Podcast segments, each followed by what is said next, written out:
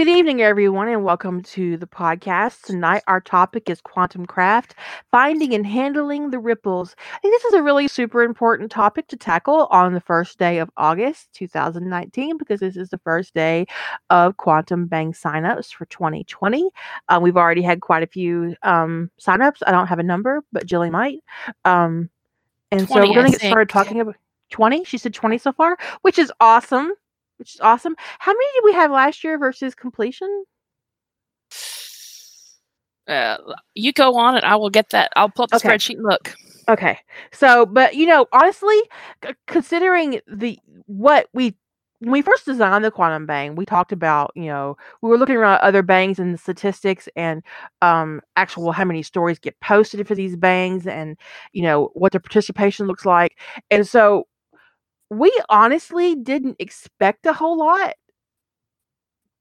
of completed stories. I think we originally said we'd be happy to get 10, right?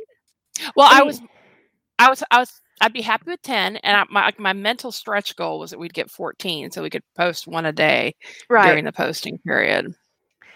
and we ended up getting 28 Yeah. because we had So- two for each day. Yeah. So the, the signed up, um, we had a total of author and artist sign up. The total of unique signups was 128. And the number of some people did double. So that represented um, 103 authors and 44 artists. And then the alpha betas, we had 51 people sign up as alpha beta readers. So, And so you guys are still on the site, even though we don't have that open right now. But the alphabetas who signed up last year are still on the site this year. Right?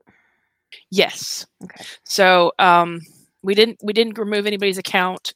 Uh, so if you had an account last year, you've got one this year. But if you're planning to participate, you do need to let us know. So you're not getting a new account. You're just telling us I plan to participate in 2020.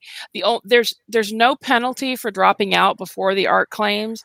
Um, and the only reason there'd be a penalty for dropping out after the art claims is if you ghost us. So um,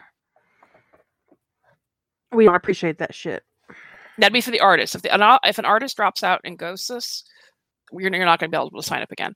Um, if an author drops out after the art claims, your story's supposed to be basically done. So that's kind of a weird space, and we we need to talk about it. But people have asked about penalties for dropping out. There's no penalties for dropping out. Um,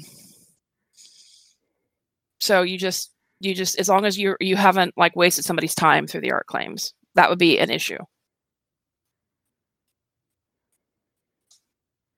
We don't like rudeness. Don't be rude. Yeah. Okay. Um, well, Desert said we had 19. Um, I don't think Jilly actually signed up, but she's definitely counting herself. I did sign up. I put myself on the list. Oh. So yeah, so I guess it's 19 because a desert poet is helping me with doing the signups this year. So she would she was doing this right before the podcast, so she would have a better number. So yeah, it, we're at right 19 right now, I guess. We So also we- cleaned out the blogs for those of you who are on the Quantum Bang site. You can see our private um, uh, uh, forum. We cleaned out last year's um, Bang blogs, and um, so you guys can go, you know, put up your topic and start talking about what you're doing.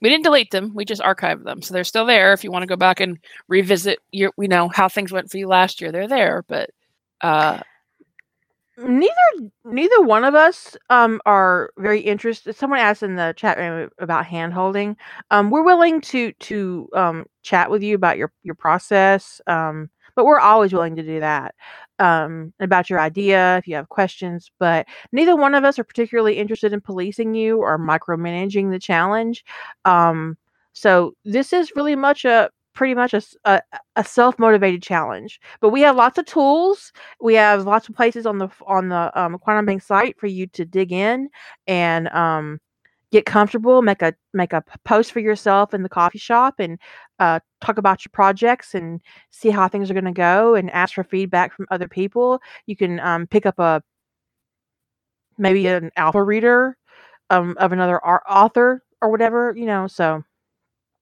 Also, a, lot of people had um, if you've already filled out the form, you'll get information about your account if you haven't already got one.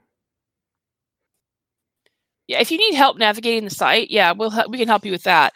Um, but also, if you uh, a lot of people had anxiety about posting last year, so this will be explained more on the site for the participants. But if if posting anxiety is something that stresses you out, that stress will be gone this year. Nobody will be doing. Nobody will be posting this coming year. Kara and I will be handling all the posts. So all you will have Lord, how many revisions did we have in that um, optimization thing for rough trade? I mean, for Almost- Quantum Bang? almost four thousand. Yeah. Which we, were- have well, when you figure we've got less than 100 posts and there were 4000 revisions so that's a lot um that's crazy cakes, you guys.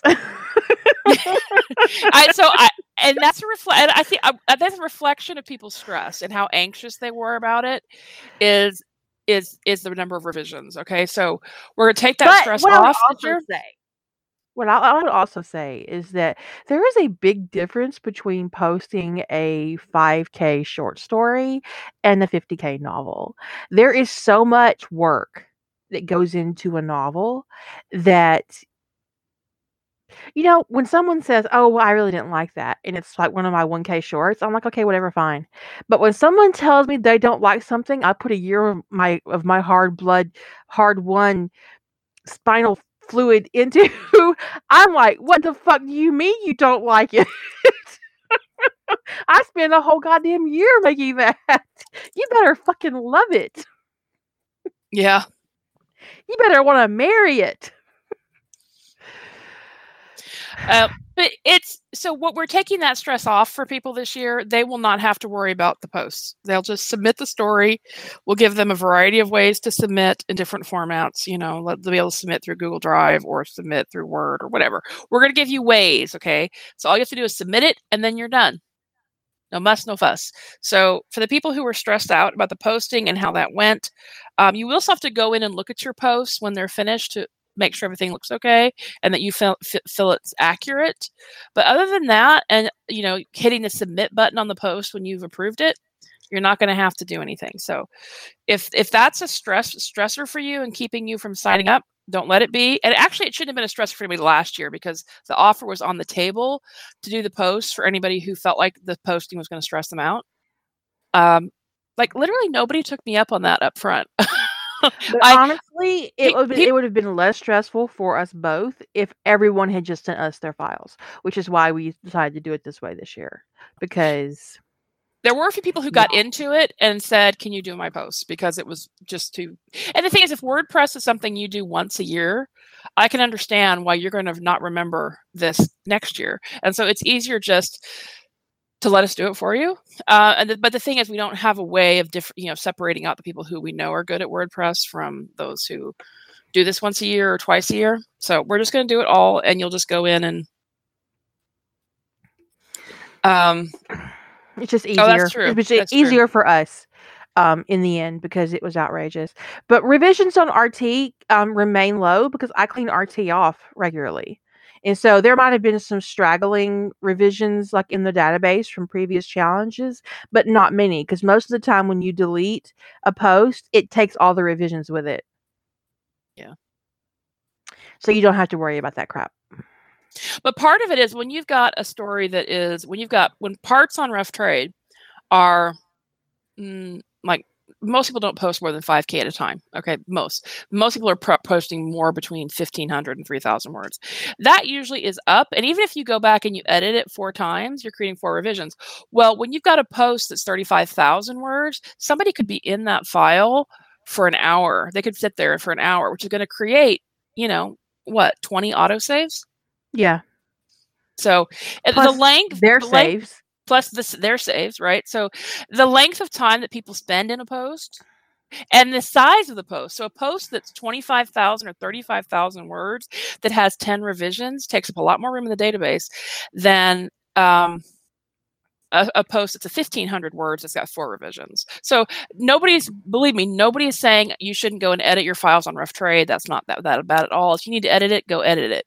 But when you've got these enormous files, these enormous posts, because most the posts are between 25 and 35,000 words, when they are that big and they have multiple revisions, it starts to get huge. So which and it and it's not a problem. We've we got a tool that cleans those revisions out now. So, So yeah, don't worry about it. Um, and you know, to to give some scope, I think I had less than I had I had less than a thousand revisions on my personal site, and I've been running it since 2008. I think I had probably done some uh clean off before, but not in a very, very, very long time. So the situation on Quantum Bang, I think not only was it a combination of other people's anxiety um, and the auto saves from the front end posting, but also OCD. I have it. Jilly has it. it's a problem. It was pretty strong with our mothers. yes. if you don't get that, don't worry about it. My sister has it. Um but for me, I mean, sometimes when I'm in a post, I'll save it personally four or five times. hmm I don't like losing stuff. It drives me crazy. So yeah, I mean, so my OCD, her OCD had a party plus anxiety from the posters. We got 4,000 revisions. a really big giant ass post. so the so the database file was like like 7 or 8 times bigger than it should have been. Right? Something like that. It was huge. It was ginormous. The house Yeah. was like, "What the fuck?" Well, when the site when the site when the site went down for a couple days, it was because the, the it was because of the revisions. They told me, and the guy kept telling me it was so funny because he kept telling me it was comment spam. I'm like, I don't have comment spam, buddy. Um, None. Uh, nada. So I was just like, no. And that's what happened is they had to see they had to restore the the, the database by hand. It, it's not what's happened is if when the database gets to be over a certain size, the backup utility can't restore the full file, and so they have to restore it manually because the utility times out. Because the utility apparently is only allowed to process on a single file for so long before it skips it and moves on. So it was skipping the database, which is what brought the site down. Um, so they restored it by hand and write me and tell me that it was oversized and blah blah blah. I was like, but the, the guy and the guy kept insisting it was comment spam. I'm like, it's not comment spam. And so I got this utility to analyze the database, and it was post revisions. He goes, I see, you know, I wrote with it's post revisions. He said, How many post revisions do you have? I said 4,000 on 2 million words. Kiss my ass. the last time I called the host, I got a first tier um, tech, and I was talking to him about um, a particular PHP file um, that exists in WordPress, and he was like, "There's, there's, there's no such file." I was like, "I'm looking at it right now." Well, no, man, that doesn't work that way. I said- "Honey, we're gonna need a more adult adult." Could you get somebody competent on the phone, please? That'd be awesome.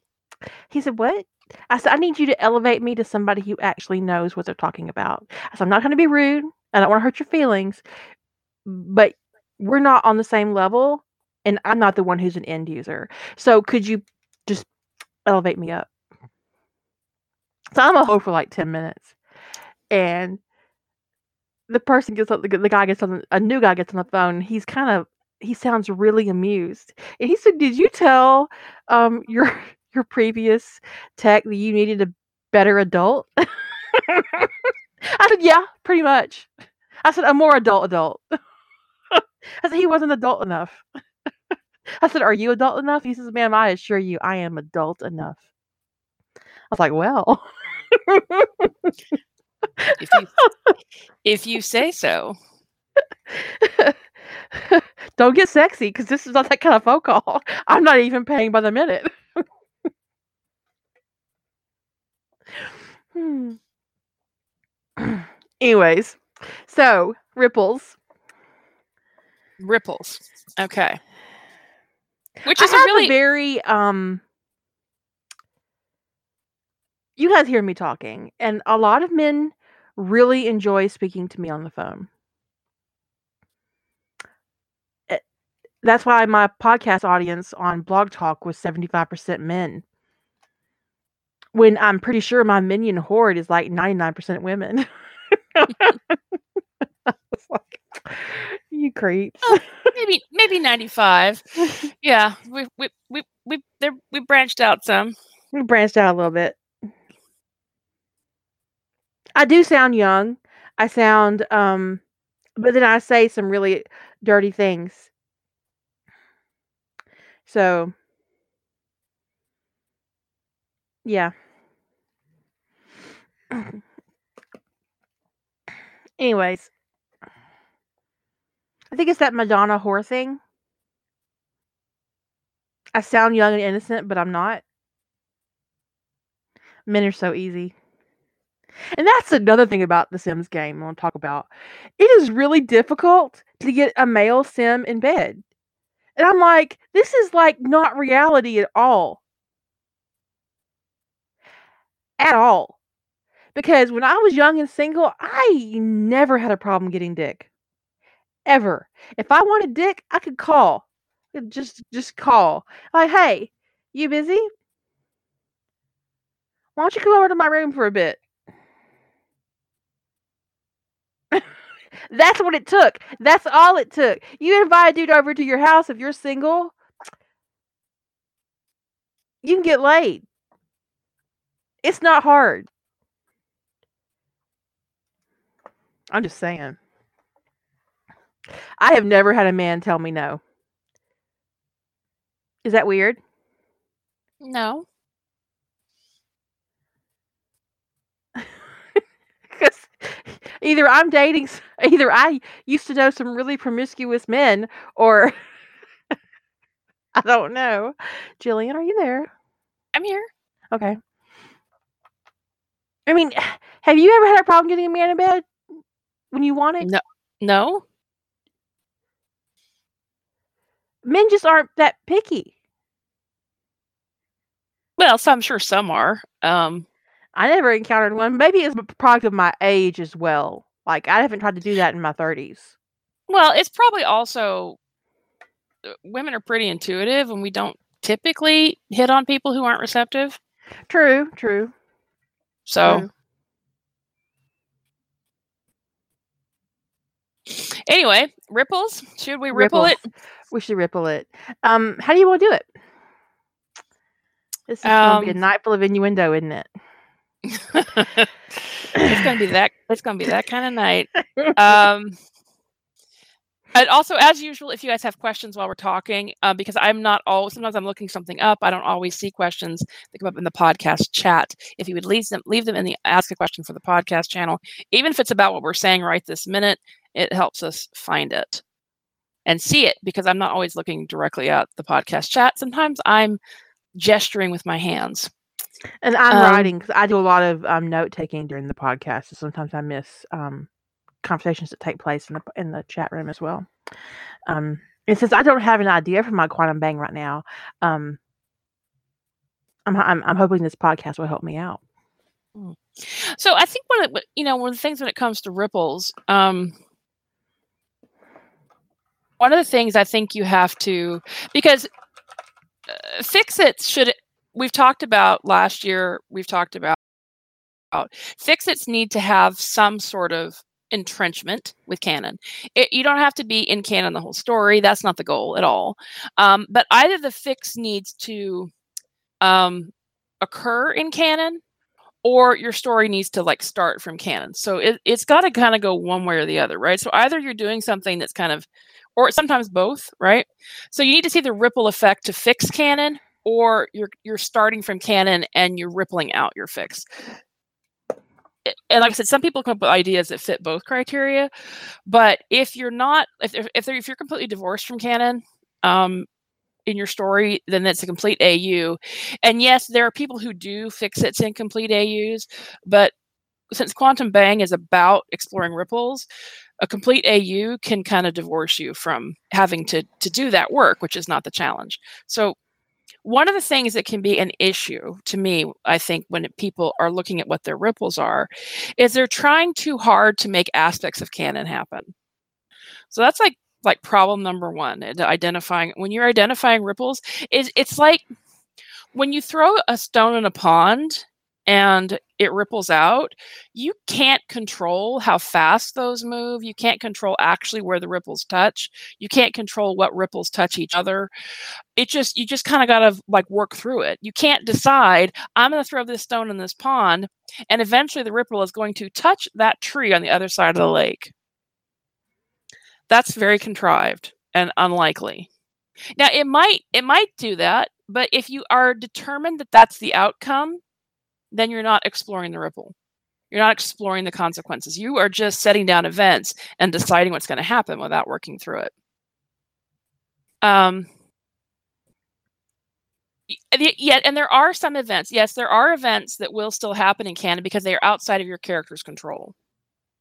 Okay, so for instance, if you if Tony DiNozzo leaves NCIS, okay, even if it, or even if he's just gone, if he's on another team, whatever, there are consequences to canon to a degree, but there are things that he his departure have no effect on. Would the guy who murdered somebody on a ship stop just because Tony is gone? No, probably not. So there are these outside forces and these world events are going to happen anyway. But what you have to look at when you're figuring out the consequences of your character not being there or a character not being there is what was he significantly impactful on? And then you have to figure out how would it have gone down differently with him not there? Um, and it may to a degree not matter like if you're doing a tony focused story and he's not at ncis to a degree those things don't matter except as they get back to him. So if you choose to take the approach that Tony's Tony leaves in the middle of season two, and the whole team gets blown up in that car bomb that Tony prevented from going off, at least enough to get them away. If if that's the course of action, if that's the if that's the way you feel like it would have been impacted by Tony not being there, Tony's eventually going to hear about that. So even if you're not focusing on the events at NCIS, you still have to deal with the fact that Tony's going to hear about the team being blown up, right?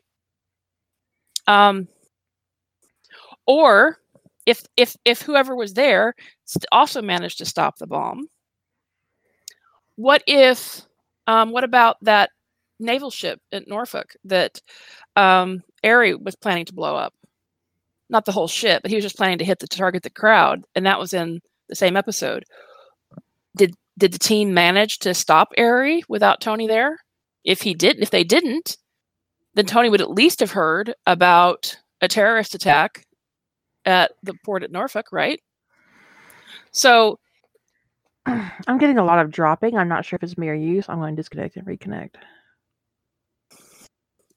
Is anybody in the chat room getting bleep out? I'm here now. okay, so they're all they everybody's saying they're getting it. So it might be me. So I'm gonna I'll disconnect okay. and come back in, and then if we let us know if it keeps happening, and if it does, we'll bounce the server. Okay. Um, but one thing I would also say about um, removing a character from events and then making the assumption that there are events that would still happen.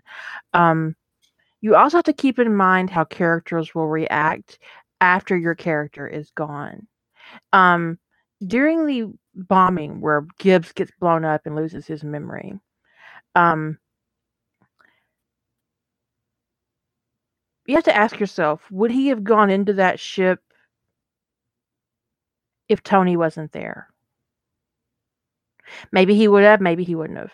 Maybe he if if Tony isn't on his team, what decisions do would Gibbs make differently? If Tony isn't on his team, who is? And who and this person has influence on how the team responds, how Gibbs acts, how events go down. Because while Tony might say, okay, you know, let Gibbs do whatever you want, an- another SFA might take a different take on that and say, you know what, I'm going to do that. You're going to stay here, and then there could be an argument, or you know, so you don't. So team dynamics would change in a million ways if Tony wasn't there and somebody else was in his place. So you can't make the assumption that all the events will take place the same way without accounting for dynamics in the team and how it changes and personalities and just how things um, go. Like one of the things um, I wrote a story called The Unspeakable Plot. And I got a piece of feedback um, it was really interesting. And when the the person said that he did that he didn't understand why Harry was so convinced that he would never get his son back, even if he ended up with Jilly. I mean, Jill. Jenny. Whoa. Jenny. You said I, I, looked at your name; it just kind of popped up. Um, uh, Jenny dabbles in RPF in this in this podcast. oh my god, what a nightmare! Um, uh, the thing is, is that even if Ginny hadn't been a nightmare, and even if there hadn't been a potion situation there in Unspeakable Plot, the likelihood that they would have been able to have sex at the exact same time they had in the past, in the exact same moment, and create the exact same child is less than zero. Once your character travels back in time, that li- that life they left behind, those children they might have had are lost to him. Because the likelihood of the right sperm hitting the right egg at the right moment to create that exact same child that was created before, it, it's zero. I mean, it is it is fundamentally impossible. It really, yeah, it really is. Because your character would have to maintain the exact same masturbatory schedule leading up to that moment of conception. So even if they knew the exact moment when the conception occurred, did they masturbate the exact same number of times at the Before, exact same you know, moments uh, leading they, up to it? Do they have sex as many times as they did in the past? Because while women, we're born with all the eggs we're ever going to have, men don't work that way could have worn his pants too tight a couple of times because maybe he went back in time more self-confident and killed off some of his swimmers.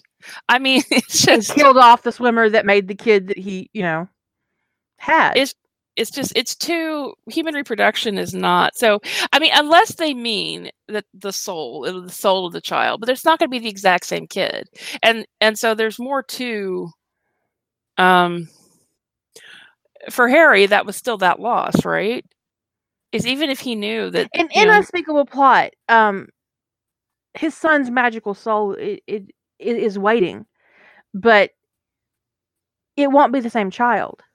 No it can't be. It can't be physically. The only way he could have kept his child is if he took his child with him and he couldn't because his child was dead. Um and so that was uh so those are the kind of ripples that you really have to pay attention to when you're um when you're working with time travel uh because once your character time travels nothing will ever be the same. No. The foreknowing even if they try to do things the same they can't the more they know um it, it, well actually the more they change also the more they change the less they know. So there's that. Um but uh, one of the things that just drives me bonkers with time travel stories is when the person travels back in time and everything, no matter what the character changes, they manage to predict when everything is going to happen. And it just doesn't work that way. This is bullshit. The more that when I was plotting Unleash Your Demons, I spent so much time looking at the ripples and the ramifications of Tony's actions. Um, and the potential origins of Peter Parker and the whole thing with the super soldier serum and all the things. And I was thinking, you know, you know, how likely is it that Peter Parker would get bitten by a radioactive sp- spider and turn into Spider Man? Why would that radioactive spider do that? And then I was trying to make that work because I because one of the decisions I made early on was that there were a couple of things that I could not take away from the characters. Um, and one of them is that Peter Parker would be Spider Man, and the other one is is that no matter what Tony did, Bruce Banner and the Hulk would exist. They would coexist, um, because when you look at the character of Bruce Banner, f- fundamentally, he's he's not a whole character in canon without the Hulk, which is why I was so offended by what they did in Endgame. It really messed up the dynamic of of who Bruce Banner is. Yeah. In the end, I had the same thing with um, James Rhodes in that when Tony came back in time, one of the things that he thought was that he wouldn't give Rhodey um, a suit. That he would that he would go it he that because it it led to him being um paralyzed um and it really i mean it, it in a way dest- remade him and destroyed him at the same time. But then i thought that's really high-handed. And you and it's not that it wasn't a choice i mean yes the technology is is tony's but um Rhodey is as much War Machine as Tony is Iron Man. So you look at the characterization and you look at your ripples and you make decisions um, that fit. Yeah. And sometimes when you're doing something, you go, but I really need this thing to happen, but it doesn't seem to be like logically, I don't see how I can get there. And that's when you call in somebody for help and say, you know, is there another way I can get there? Um, and not somebody who's just going to validate your opinion, right? Because that's the last thing you need with somebody stepping in to help you or to be an alpha reader, or because sometimes alpha readers help you before your story is finished, is t- to help you see, you know, th- yeah, this is a problem, or the, the consequences of this don't quite gel, or uh, and and and then help be your sounding board for how to get there another way, or do you really need that thing at all? Um, Kira and I did a lot of that in um, I think I think the podcast was called the Big Fucking Plot, where I plotted the Stargate so Atlantis thing, and my whole premise was something that wouldn't have realistically happened. Um, my foundation, the scene that I had envisioned the story around, is is a um, was one that we ultimately agreed through working out the consequences and the ripples that it it was um, not realistic that it would happen that way.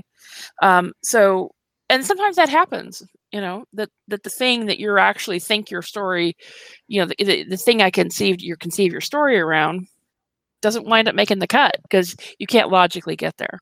And that's, like I said, I think that episode was called the big fucking plot, but I could be wrong about that. But that whole, a big portion of that discussion, because we were plotting, we didn't intend to go there. Um, it was it was a plot drift, I think.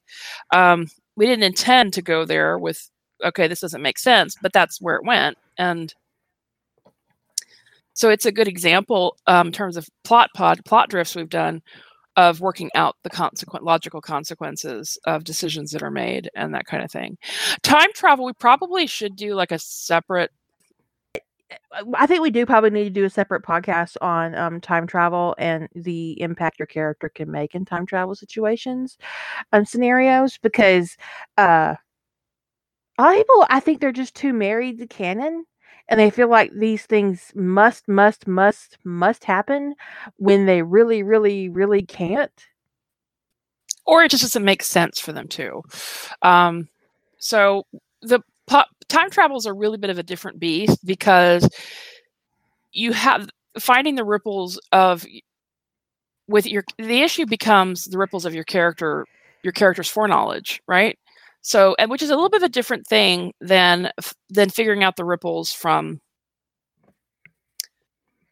some other kind of change um which is where as opposed because foreknowledge ripples like what what is a realistic thing? Because one of the things people often will do in the in a time travel scenario is not have their character do things that it seems like completely logical that they're okay but when it comes to um you know you've made a change and and what are the consequences of the change i've made um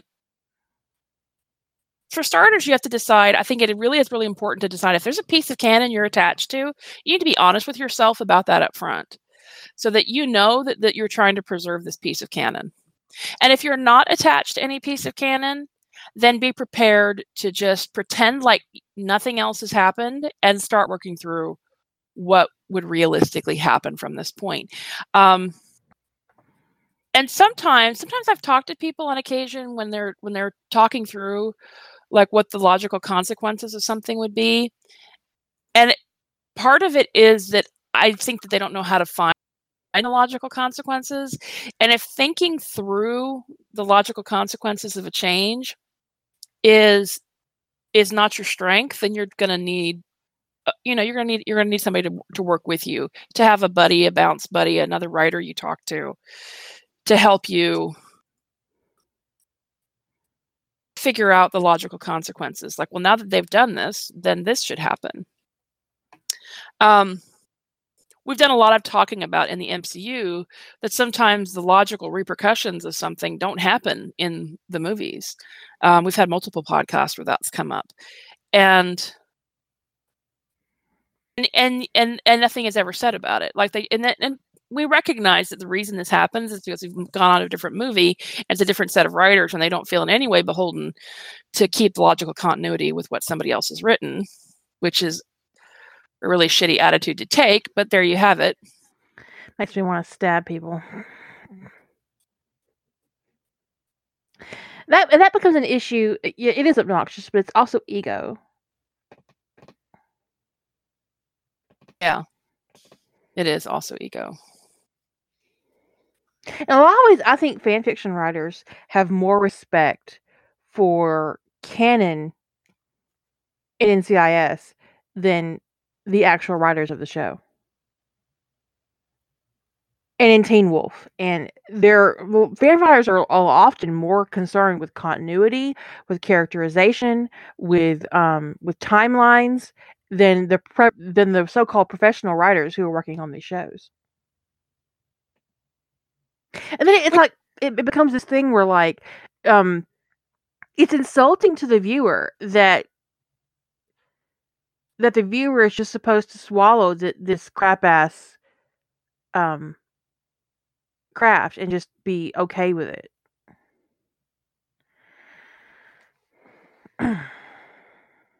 yeah, it, that is really it is really insulting that they, especially since you know, especially with the movies like the MCU. Um, you know when they're when people are paying 10 or 15 10 to 15 dollars to go sit in this movie um and it, it is really insulting that they can't be bothered to honor anything that was laid down in the prior movies it's just but sometimes i mean the funny thing is i've talked to people who can be they're really i've seen them be able to pick out the time that the continuity issues in like the mcu but they can't do it in their own work. And that for starters, that's something you learn to do is be more critical of your that is being self that is critiquing your own work. That is being able to look at it and go this doesn't make sense which is where you have to get past what you intend for the story and look at what you've actually are doing. And so when you're looking to find your ripples um i'm trying to think of something like concrete we can point to like when you're starting something we should probably do, we should do like a, like a mini plot thing where we pick out some ripples and find figure out start with what the what ripples we would and something not time travel because well we've talked about that would be a separate podcast we've talked about in the past in another quantum we talked about the catalyst right so sorry my i can see my voice quality my voice connection quality went down, so I was hesitating. Um, um, did you check your meter to make sure it's maxed out? Yeah, no, but I'm seeing the I'm seeing the connection go from red to me. I mean, go from green to yellow and green to yellow and green to yellow. So it's Maybe not my reset your not, modem your router. I might hold on a second. I have an idea. Your ISP is being an asshole to you tonight. There's her alien typing. Um, one of the more egregious things I see in fandom is uh, this obsession with um keeping canon events intact um so that they can so, so here's the thing like i think a lot of people um would expect uh certain events in the MCU to still happen in the Unleash Your Demon universe, um, so that they can continue to um, demonize uh, characters they don't like anymore, specifically Captain America. Like, I would ask the question is why would you bother to give a character a different beginning? Put him on a new path and then send him right back into that destruction in canon. But you see them do it. You see them do it with um with with a lot of uh, different characters, not just Captain America. You can see it's a very it's very prominent in Harry Potter, where you'll have Harry. Um, I'm getting some weird static from her. Um, you'll have Harry uh, go back uh, in time or Harry and Hermione or Harry and Draco or whatever. Yeah, I can edit that out later. Um, so uh, they go back in time and um, it. Uh, now I'm getting an echo of myself. okay, so that didn't work. Let me let me go back. Yeah, there's this weird ass static on the other end. That's better. It's gone. Um, and then like all the events of first year will take place as normal. Here's Harry Potter sitting in an 11 year old version of himself, going through the motions, not changing a damn thing. I think to myself, why? If you weren't going to let him change anything in first year, why did you send him back in time to first year? Why bother? I'm just a- I'm I'm asking for a friend. If you don't plan to change the events of first year, don't put your character, don't land your character in the past in first year. You need when you're when you're picking your time travel spot, you need to pick a moment of change and transition. Um, otherwise, you're just going to be boring the fuck out of your reader. Because if I want to read the Philosopher's Stone, I would just go read the Philosopher's Stone. I don't need your badly written version of it. So are we doing time travel? Sorry, I, I tried changing devices, but that didn't help. Oh, okay. Um, Your voice sounded much crisper that time, though. now or before? Now. Oh, okay. Um, yeah, I switched when I switched to when I switched devices. I had to use a different headset, and you were hearing yourself because the headset I normally wear, the that I bought specifically for the podcast, actually, is much um better mic and the headphone quality is better. So,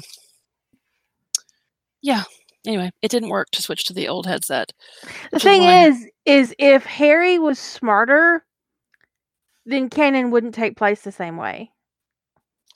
If Harry was sorted into a different house, canon wouldn't take place the same way. He wouldn't have the same conversations. He wouldn't make the same friends. He wouldn't um the likelihood of Harry Potter facing that troll first year, if he's a Slytherin, is zero. The likelihood of a smart Harry Potter being friends with Ron Weasley is zero. Because Ron's an idiot. Um, the fact is, is if Harry comes into Hogwarts eager to learn, ready to get started, smarter than your average bear, he's not going to be in Gryffindor. Yeah. Unless I mean, Dumbledore and, manipulated it, which you can do, but then you need to. You got to explain that stuff. You got to explain it, make it work. It, but like putting Harry in a, you know, even if you're you time travel aside, if, if you put Harry in a different house and you've got a good reason for why he's in that house, and then you still have everything happen the same, well, how does that work? So you gotta you gotta have some gotta have some reasons for these things, and um, i I hear you. People don't want to be told, don't want to hear that. They don't want to hear that they gotta explain this kind of stuff. But it, it you're not Well, you don't gotta. You're just not gonna you write a don't. very good story if you don't. Our suspension of disbelief is challenged. You can do what you want. We've always said that. You can do what you want. But when it comes to exploring ripple effect of what you're doing, um, but and honestly, I, I've talked to somebody who said that one of the things they did is they, they preferred to write like put characters in completely different circumstances, and then they didn't have to worry about the ripples. No, you still got ripples. It's just you're not worried about canon different ripples. different ripples. Because there's going to be a ripple effect on your characterization. There's going to be, you know, things when things are different, they're different. Different is different. I get a lot of flack for that whole thing of a long time ago on Live Journal where I said that sexuality is fundamental, and that when you change someone's sexuality, it changes their characterization. Um, but it does speak to ripples because um, a character growing up gay in a world where heteronormativity is shoved in their face on a regular basis, that's not the same person that, that you get in canon. No, it really isn't. Even if they have a lot of the same out, same traits or whatever, or maybe you could use you explain some of their more um aggressive traits or whatever. So like I mean I see it, it's it's almost a trope that people use um Tony's um sort of more outlandish behavior and flirting with women to cover up um that he's gay. Okay. Um and The and thing it- is, is that a gay person grows up with different concerns and worries than a straight person does. In our society, it's just it's not the same at all. And you need to pay attention to it. That's just like the difference between a man and a woman. The the the, the fears that a man has in the world are drastically different than a woman's. My husband would never hesitate whatsoever to go to the store in the middle of the night. If he needed to be at Walmart right now, he would get in his he would get in the car and take his butt over to Walmart. And it would never strike him as a questionable thing to do. It is 11:15 right now at my in the night at my home.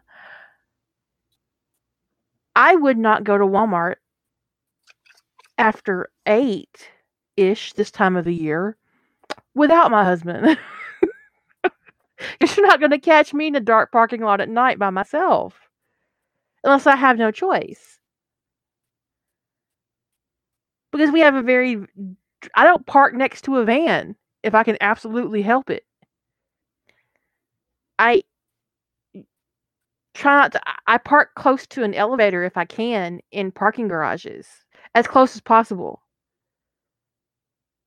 I keep my keys in my hand so I can hit the button as soon as I get to my vehicle and get in it and lock the doors. My husband's never once thought about that shit. it's never crossed his mind. And that's the difference between being a man and a woman in our society. I mean, I would go if I had to, but I wouldn't go on a whim, and I wouldn't go unless I needed to. And I would be on high alert with probably my mace in my hand from door to door. Because that's the world we live in.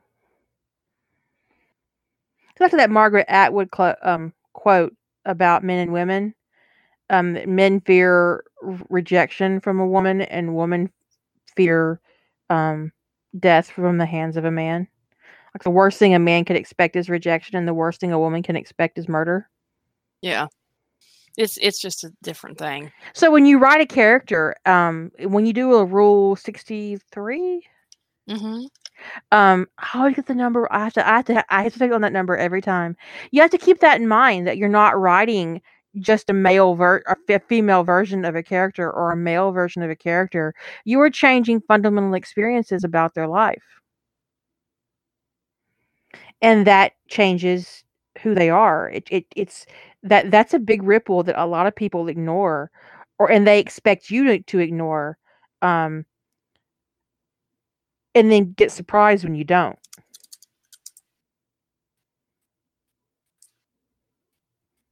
Like, what am I supposed to do with this? You know, I'm like, oh, yeah, I'm gonna And it doesn't honestly, it doesn't matter because if somebody were to like challenge it and say it is not about the gender you it's not about the gender you um your gender identity. It is it is if you confirm your gender when you're an adult, um I that's uh, to me that that's a done deal. Okay, you've made that choice. It's over with, right? If you whether you say if you say you're a man or woman, I'm I'm not I'm not gonna I'm not gonna check. If you say it, that's that's sufficient for me. But because you're how people identify themselves is all that's all that matters but it doesn't change the fact that people's experiences growing up are different be they male or female and also growing up um, trans with people calling you by the wrong gender is a different experience than somebody who is gay.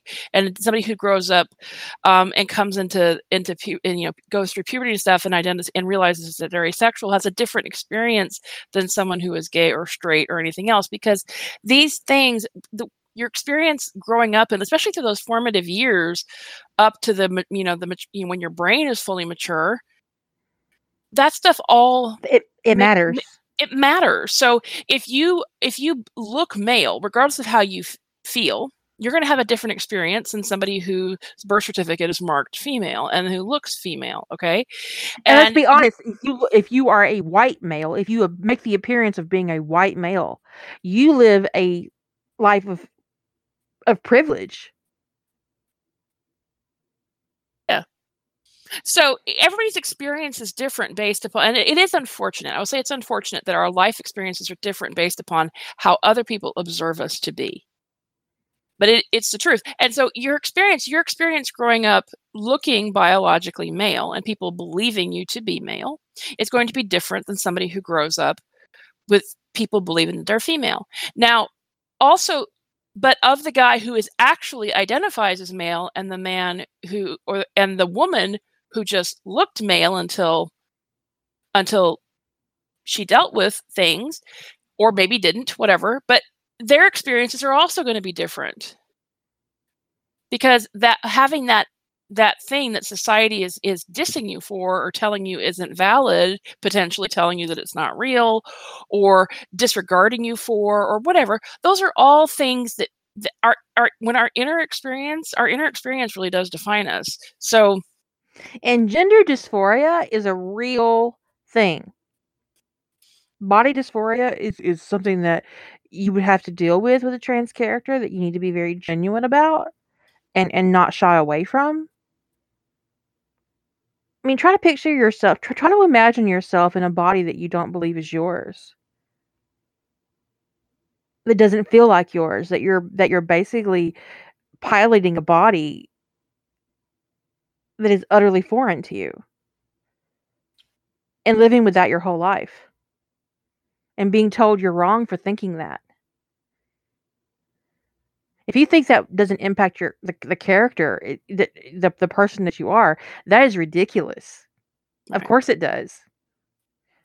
So and being told that you're gay that gay people go to hell or you know being told these things by their parents or be, you know um, their parents have them in churches where they're told on a regular basis by their minister that they're probably going to go to hell because they're gay right? And they're dealing with this on a regular even if the parent doesn't know that they're gay and but their parent is repeatedly exposing them to emotional and what amounts to spiritual abuse um those kind of situations they create issues and problems for adults that do not go away that will be with them their their whole life and they change who they are they they impact who they become so when we talk about these things being like foundational people just want to dismiss it and write the character exactly the same way um because they don't can it's just disingenuous and wrong it is yeah did you go away again? No, no, no. I'm just I'm I'm thinking I'm just thinking through. Um so I'm I'm I, I, from a ripple perspective. There this there's something that there's sort of a sort of a half half-ass conversation I'm having in the chat room, and I don't want to call anybody out. So I'm just going to talk talk about it. But there was a discussion about um, someone remarked about um, I'm just doing this to kind of explain some what I'm thinking and how I would approach the situation about like it's you know like so, I can't remember the original comment, but it's something about that it's better you know to, it's easier easier to write Tony as as bisexual um, than gay because um, if he's flirting with all those people and leading them on, that makes that that's a dick move. Um, and and here's here's there, so this is this is this this is actually a good example of how to to think about the character and what your changes what the ripples of that it are right so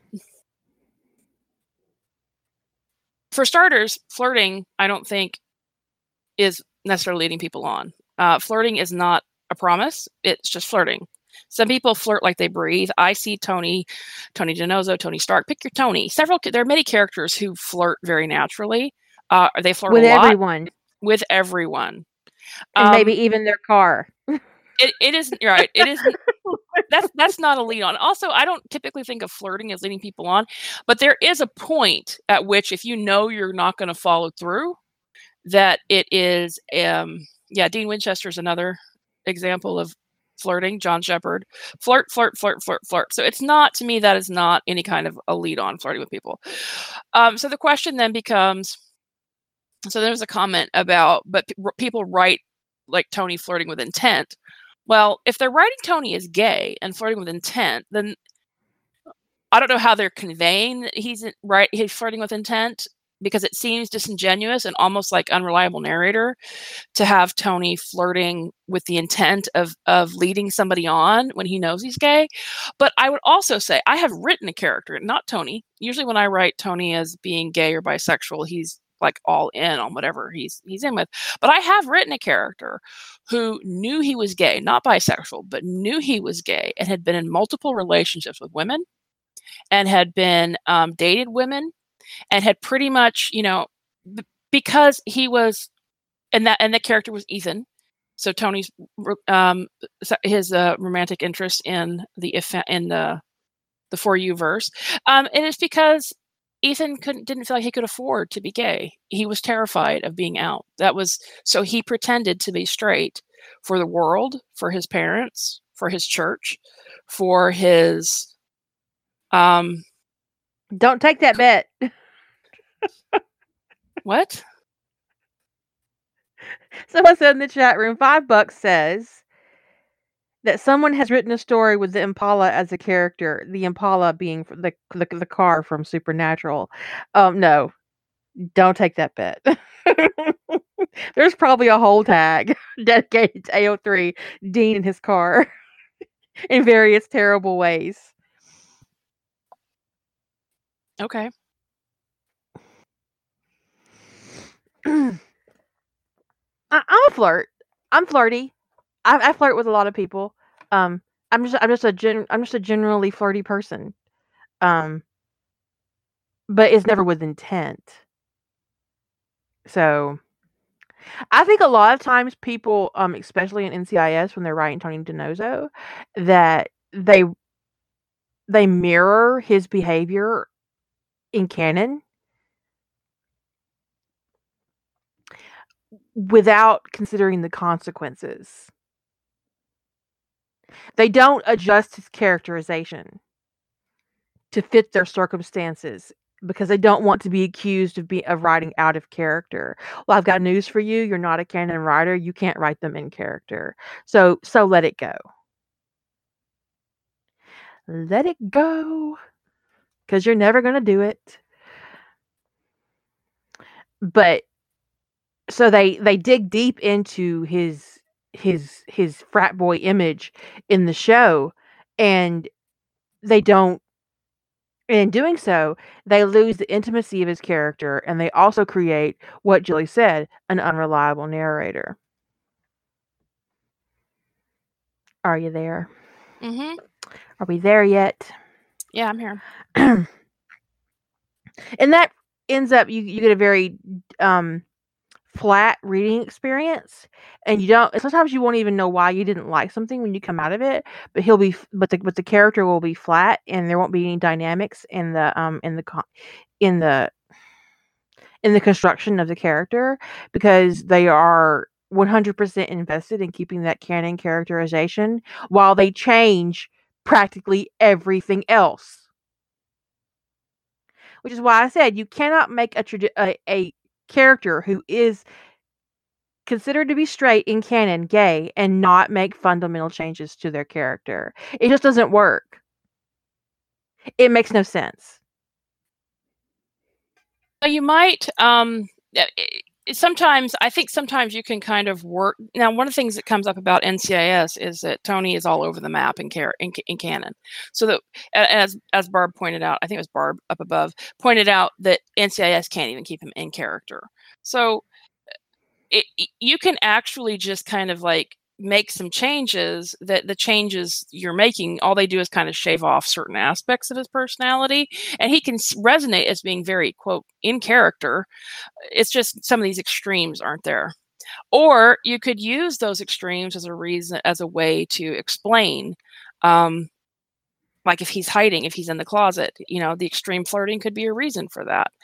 Um and in some cases um gay men flirting a lot with women um, is practically a survival instinct. You need to keep in mind that a, that a character like um, Tony, who's working in law enforcement, being being even accused of being gay could be a death sentence. That's no joke. John in the military, John Sheppard in the military, um, there are times um, where being gay or being thought to be gay could have gotten him killed. Um, yeah, and I don't even have a problem. The flirt but don't touch. I don't even agree with that because there are people who can't afford to be gay, and they they're they have their romantic um they they have sex with with women, you know, or men, whichever whichever way you swing. Um, because that's that's all that's they they don't there's are they gonna you know now, I, I agree that you shouldn't be leading somebody on with the whole "I love you" thing. Let's let's get married if you know you're not. But to say you can't hook up with somebody because your character's gay, they can't have sex with somebody, they can't have a fuck buddy who's female. I actually disagree. I think that um, that I think that it's reality that that that there are people who just feel like that they they cannot afford to be out about that kind of thing and and rather than be celibate they get it where they have sex with with with who they're compatible with on some other level. Even if they wish their partner had not granted i would prefer personally not to be in bed with have sex with somebody who really wishes i was a dude okay? That would be my preference. If i knew about it i'd be like nah baby. You it, it that this isn't my but if it's if it's a fuck buddy thing i would be like well I can get a strap on. I mean, if that's how you want to go. and if I were single and I met some uh someone presenting to be male, believing themselves to be male, um to find out they were born female, um or born with female genitalia, I would not have a problem with it. If you don't come with a dick, store bought is fine. But I am going to require one because that's what I like. There you go. Anyway, that's kind of that... I'm just I'm just saying. But you do have to consider the consequences of what you're having your character do and how you're having them. So if you're having a character that is that is that it you believe that they believe that they they're gay, but that they can't afford to take those kind of chances, so they only date women or they only fuck women or whatever. I actually don't think that that's a i wouldn't call that a dick move i don't think it but where it starts to start feeling disingenuous is, is that character. Was was tony gay and he got it planned to marry wendy? That starts to feel like you should be questioning. Um. See john sheppard has a canon marriage to a woman. Um, and there are a couple of ways to address that. Um, either he's really deeply in the closet, he's bisexual, um, he tried to be straight for his career or perhaps his family because that was the choice that was a choice he tried to make and um, didn't do well. But you need to keep in mind that um, sexuality is is on a scale that it's not some black and white issue. Mhm. And they say Otherwise, I wouldn't identify as straight, but also kind of have a crush on k.d. lang. But, you know, in my defense, I think k.d. lang kind of transcends gender. I don't even know. I don't but know. they say that when they say that if they could get, you know, if they get people that are really honest about stuff, that most people are on somewhere on the spectrum of bisexuality. That very few people are the binaries, all straight or all gay. It's a very small percentage. I mean, those are the those are the, the tiny ends of the bell curve, right? So, um, so there, it, you know what you said, trying to be straight for his career. That is that is a real thing that happens. People do try. And it's sad. It's sad that the world. It is a sad reality. The world forces that to happen, but it doesn't make your character a dick. It only makes your character potentially a dick to the person that they try to be straight with. it also makes them sad. It does make them sad. Um, it is a uh, that's actually one of my favorite performances. Um, when she did Hallelujah at two, at the at the Olympics, it's beautiful. Um, but uh, it's it's sad, it's relatable, it's realistic. Yeah. It's the it's the human condition. So, in creating situations where you um where you have a character who who lives such a black and white life is is is disingenuous. But when you're yeah, so when you're figuring out your character character ripples or plot ripples or whichever ripples, you have to you have to address address them all. Um, one thing that can be the you know when it comes to handling the character ripples is to figure out one or two interpretations of your character's life story um, and whether they're bisexual or um, gay or whatever and then work through the, the the the consequence like if you primarily write your character in in gay relationships well then you have to determine is your character act are they gay or they identify as bisexual. Um, if and then depending upon which way you go work through how their life would, what, what would have been slightly different or very different or how would it have impacted somebody like tony dinozzo going through of the two tonys i like to write it, being gay or bisexual would have impacted tony dinozzo with the, his life history a lot more than it would have impacted tony stark i'm pretty sure tony stark almost ca- canonically would have been in bed with men at some point um, and it would because he, his life was already on display. Um, he was already um,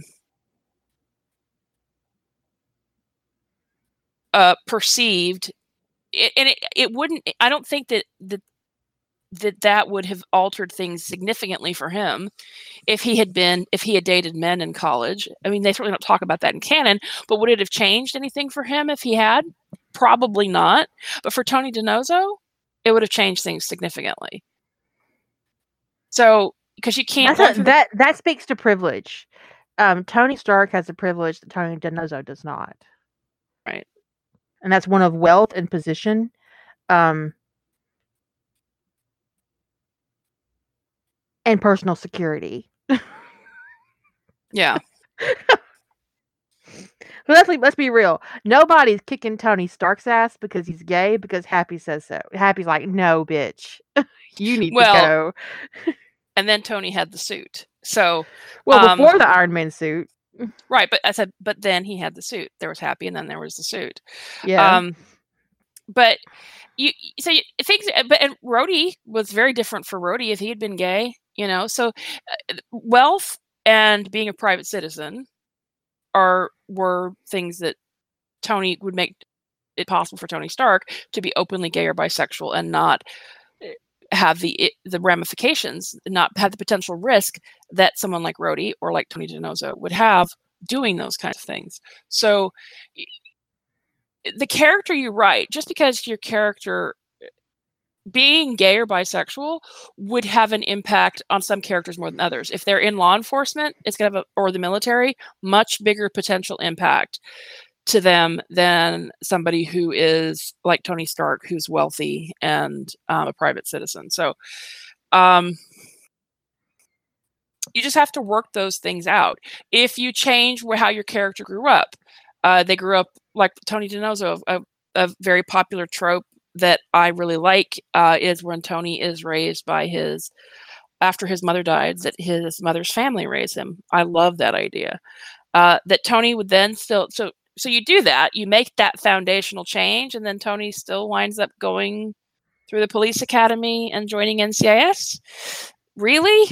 You're going to have to work for that. It doesn't it doesn't make sense in any way I can think on the surface that Tony would spend you know age 8 or 12 all the way through to college in the UK and then somehow tread and the same an American path. federal agent eh, tread the exact same path. It's it it doesn't seem like that makes logical sense. Um, but uh, you know, maybe you can make it make sense. I just can't think of how.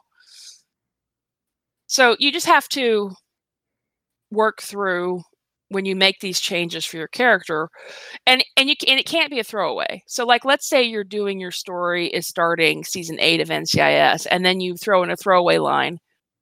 And to my i'm going to say to my knowledge this story does not exist. So if this is a mirror of something you wrote i'm not talking about you because i try to use examples on the podcast that i have either are amalgamations of multiple things that i've seen or are things i'm making up on the fly so anyway if you have, if you're writing a, a story where it, Tony DiNozzo season eight ish or whatever is um, leaving over dead air, and then you put in a throwaway line about him being raised from the age of eight in the UK by his mother's family, and he didn't return to the United States until he went to college. I'm sorry, that's a suspension of disbelief fail because how in the world does a a Tony does he walk the same path? You know, he didn't go to military academy, he didn't get abandoned in Hawaii, he didn't have all this stuff with his dad, and yet he walks the exact same path as the Tony who did.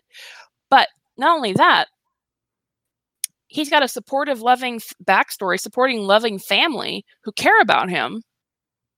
And he still puts up with all of that shit for 10 years? Really? Someone mentioned earlier about Tony Stark getting more flack for being having a black best friend than he would being gay.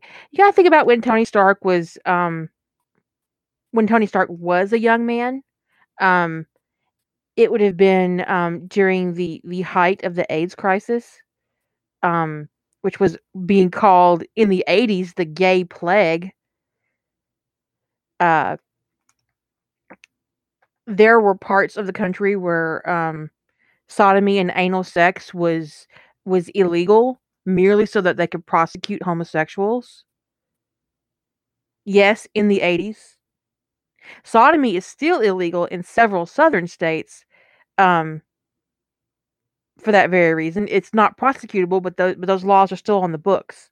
So when you think about the time period that Tony Stark would have been in his formative years, um, being a teenager, going to college, um, the 80s, early 90s, um, that's Yes, there probably would have been some racist shit around him having a best friend as a black man, but it would have paled in comparison to the grief he would have gotten for being gay or bisexual. Even now, coming out as gay is considered an act of bravery. Think about that. It's considered brave to come out as gay. You got to think about Stark Industries, um, the PR for his company, the military contracts. Um, how, so there, there would be a lot to deal with that Tony would have dealt with um, during those years, especially considering his parents were murdered around that time period as well. Um, but even now, coming out is is is people say that's brave. It it shouldn't have to be a brave act. You shouldn't have to be brave to say, to tell people who you are. But still, even today in 2019, it is considered an act of bravery to come out. So, with, no, it, in the comes- 80s and uh, early 90s, it was even worse yeah. than it is today. Well, for at that, but for somebody like Tony Stark with his privilege, I agree. I don't think he'd have caught much flack for very long for anything, but I think that definitely being gay that for him would have been worse. But because of his his partying and kind of the self-destructive tendencies he went through in canon, um, it would have been and because of the distance like we talked about the privilege he had that kept him it would have been very difficult thing but it wouldn't have been as bad for him as it would have been for a lot of people. And that is that is the function of privilege. And also because with with tony unfortunately there's probably a degree to which and this is i say this is unfortunate that him sleeping with other men would not have been taken seriously because it would have just been looked at as just another thing that Tony's doing or another an active rebellion. And act, right, and act, where he's rebelling as opposed to him being honest. Um, so it's it's really unfortunate that, that it would have gone that way. But I do think that um, because of his his position and his privilege, and to some degree, also it just the way people didn't take him seriously and that he was just seen as you know probably a spoiled rich brat or whatever that it, he would it would have been a difficult storm for him still but he wouldn't have had to weather a storm like um, somebody at the police academy would have had to. So um yeah there was a little technical glitchy sound in the background on your mic. Um but uh yeah, I mean, you know, so you have to keep that in mind when you're when you're looking at characterization and not like put it you don't want to you don't want to harp on any one thing in your story and you don't want to soapbox too much. Uh but you but you don't need to ignore it. Cuz when you ignore it, your your characters are flat and your events are your you create a um in a lot of ways, like Julia said earlier, your your character is as no longer reliable as a narrator because you're not being genuine about who they are and how they feel. There's a scene in Unleash Your Demons where um, Captain America, uh, Steve Rogers, admits to to Tony that he asked Jarvis about um, Tony's relationship with Loki because Steve came from a from a time in um in history where being gay was illegal and you could end up in jail for it. Um and he was worried about what would happen um if their relationship was well known. Um only to find out that their relationship was well known and there wasn't anybody could, you know, nobody was going to be doing a damn thing to Tony Stark about it. But Steve didn't know that. Steve was looking at it from a perspective that he had when he went into the ice. Um, and and you look at Steve Rogers as a character, and if he was gay, he was living in a society where he was not allowed to be gay. That it was illegal, and he could get put in jail for it or chemically castrated. Um, um, in the UK, yes, Alan Turing was um, castrated by the by the United Kingdom's government or Great Britain. Um, and he basically was instrumental in the end of the World War. Um, and he was chemically castrated and he committed suicide because he was gay. He was chemically castrated because he was gay. He committed suicide because he was chemically castrated. Um, and that's the environment that Steve Rogers came from. Um, so yeah, they were nice enough just to chemically castrate him because he was a war hero. How disgusting. God, humans suck. Humans suck so much. We need a ship off this shit hole. just the nice ones. We're leaving the rest of these assholes behind. We need a we need a better planet. One not full of terrible asshole people.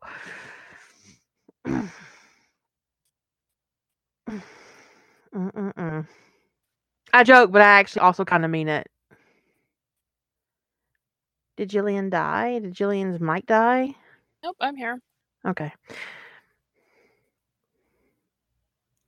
But um we do need a new planet and not full of people just like we could take a personality test, maybe an IQ test, because come on, and um, you know, no assholes allowed. I believe in nurture versus nature. So we just take the people we can, take some sperm, and just start over. Um, you might you might want to clarify what you mean by that. You might get some angry emails otherwise, because usually the nurture versus nature thing is contextually is talking about people being gay. Oh, I know. I mean that. Um, I'm assuming you mean the like assholes are made, not born. Okay, so yeah, she she doesn't mean that gay is a matter of choice, folks. So please don't send her angry emails. No, no, no, no, no, no, no. I mean, uh, I don't think you know anybody who's ever been sexually attracted to somebody that they can't stand should completely understand that you literally cannot control who you're sexually attracted to.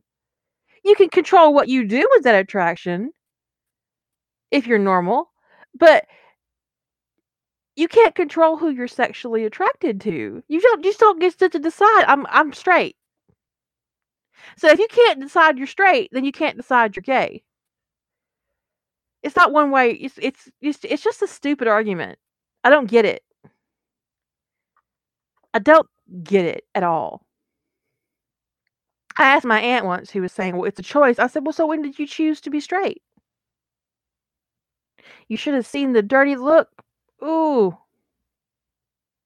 She had no answer for that. No, she had no answer for that because there is no answer for that. You can't have it both ways, Right? Well, when you say that to people who who are straight, you say, "Well, when did you choose to be straight?" They'll say, "Well, that's not a choice." Aha. Ha ha ha. But, but being being gay is. So You know what's a choice? Being an asshole. That's a choice you're making right there. stop it. Um, so when it cut character ripples can be that's something that you know this is one of the reasons why you know you do need to like work out this kind of character stuff. This is not a pants or plotter thing. You know, working out your character.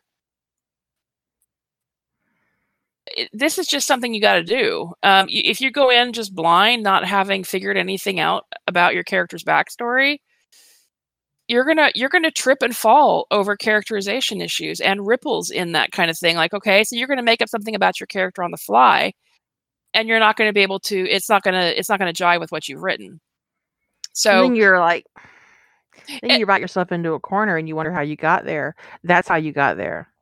So even if you even if you're pantsing because pantsing and plotting don't this this making a character profile is really almost nothing to do. Not nothing there are things sometimes when you're a plotter you can work things into your character profile that that serve your plot which you can't do if you're pantsing okay? But if you're if you're a pantser you can still sit down and work out how you see your character and then try to write consistently to what you've written in your character bio. And if you need to change something at least you'll see it coming Maybe, know hopefully. yeah you'll, you'll be looking at it and you'll be going well it would serve my it would serve my plot better if i had had my character growing up in in new york instead of in in in georgia and but my character bio says georgia and so then you make a note okay i'm changing it in the story i i'm i called an audible i'm changing my character to be raised in new york make an editing note for yourself to make sure that there isn't anything that you wrote in so far that speaks to somebody who was raised in the south Like a preference for sweet tea. like that, which I was raised in the South, but I, I know why I don't have a preference for sweet tea. So I was raised. But most Southerners do. And so They if you have your character drinking sweet tea and they're from New York, that's going to be like. I mean, I'm not even sure you can order sweet tea in most restaurants in New York. you probably can now. I mean, I know that in um in uh, Ontario, which is right above New York, you can't get unsweetened tea. So That's weird. so it could I. I tend to order unsweet tea uh, because I have diabetes. Uh, and I sweeten with whatever artificial sweetener that they have available in a very sparse amount because I don't really enjoy artificial sweeteners, um, except for Splenda. Um, it's it's the least offensive of them, so that's the choice that I make. Um, but um, but the difference between like a cart and a buggy the first time I took, I I have an aunt who's from Connecticut. Um, it's my stepfather's uh, sister. Um, and I she, we were going to um, she took me to the grocery store with her when we were on up there on vacation, and she says, "Well, go get a cart." I was like 12, and I was like, "What's it?" The only carts I'd ever seen were the ones that had TVs on them in school. Like, what are you gonna do with a cart? She's like, She go, said go get a shopping cart. she did say, "Go get a shopping cart." I thought you mean a buggy. She said, "A what?" Uh, uh, And those are the kinds of linguistics things that you need to keep in mind, like the difference between a cart and a buggy. Is there is no difference. Um, soda versus pop versus Coke. Because in the South, all soda is Coke.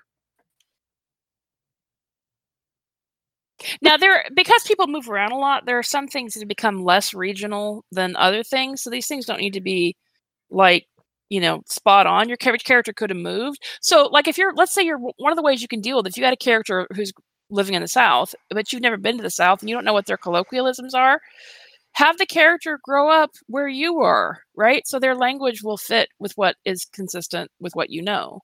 Um my because i've lived all over the country my language is a bit of a hodgepodge but you know I do know that most Southerners drink sweet tea. I didn't because I was raised in a house with uh, my grandfather who had juvenile onset diabetes. And so there wasn't a time in my life when sugar was not carefully controlled in our house because he had terrible impulse control. And, uh, and because he was type 1 diabetic, his, he'd been on insulin since he was 14. So we didn't have a lot of sweets in the house. That was just the way that was.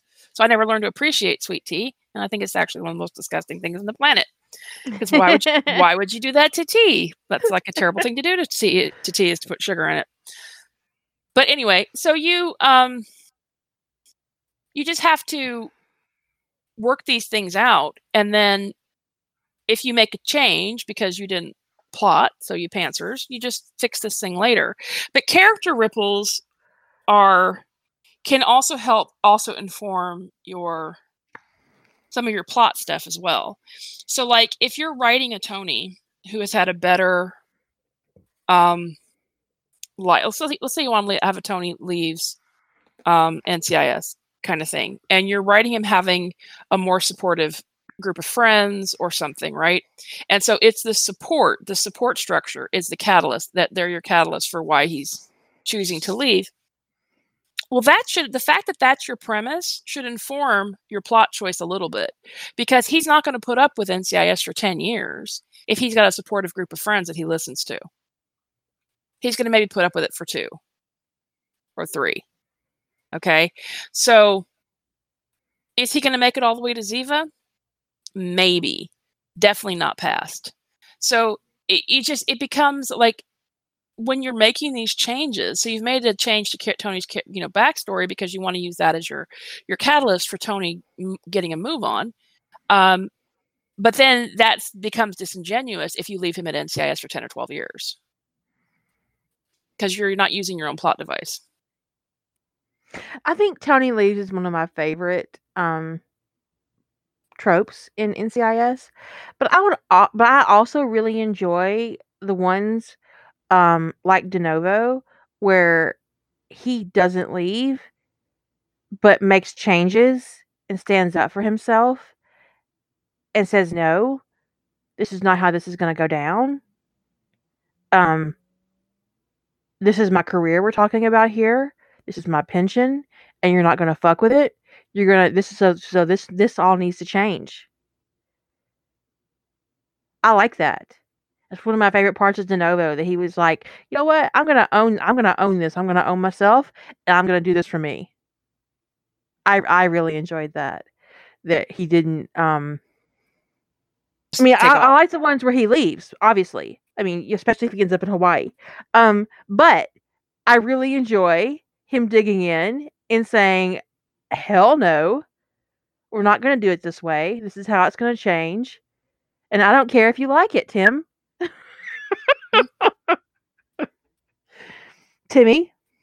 Now, you could write him going to Hawaii and being with NCIS, or you could write him going to Hawaii and not being with NCIS.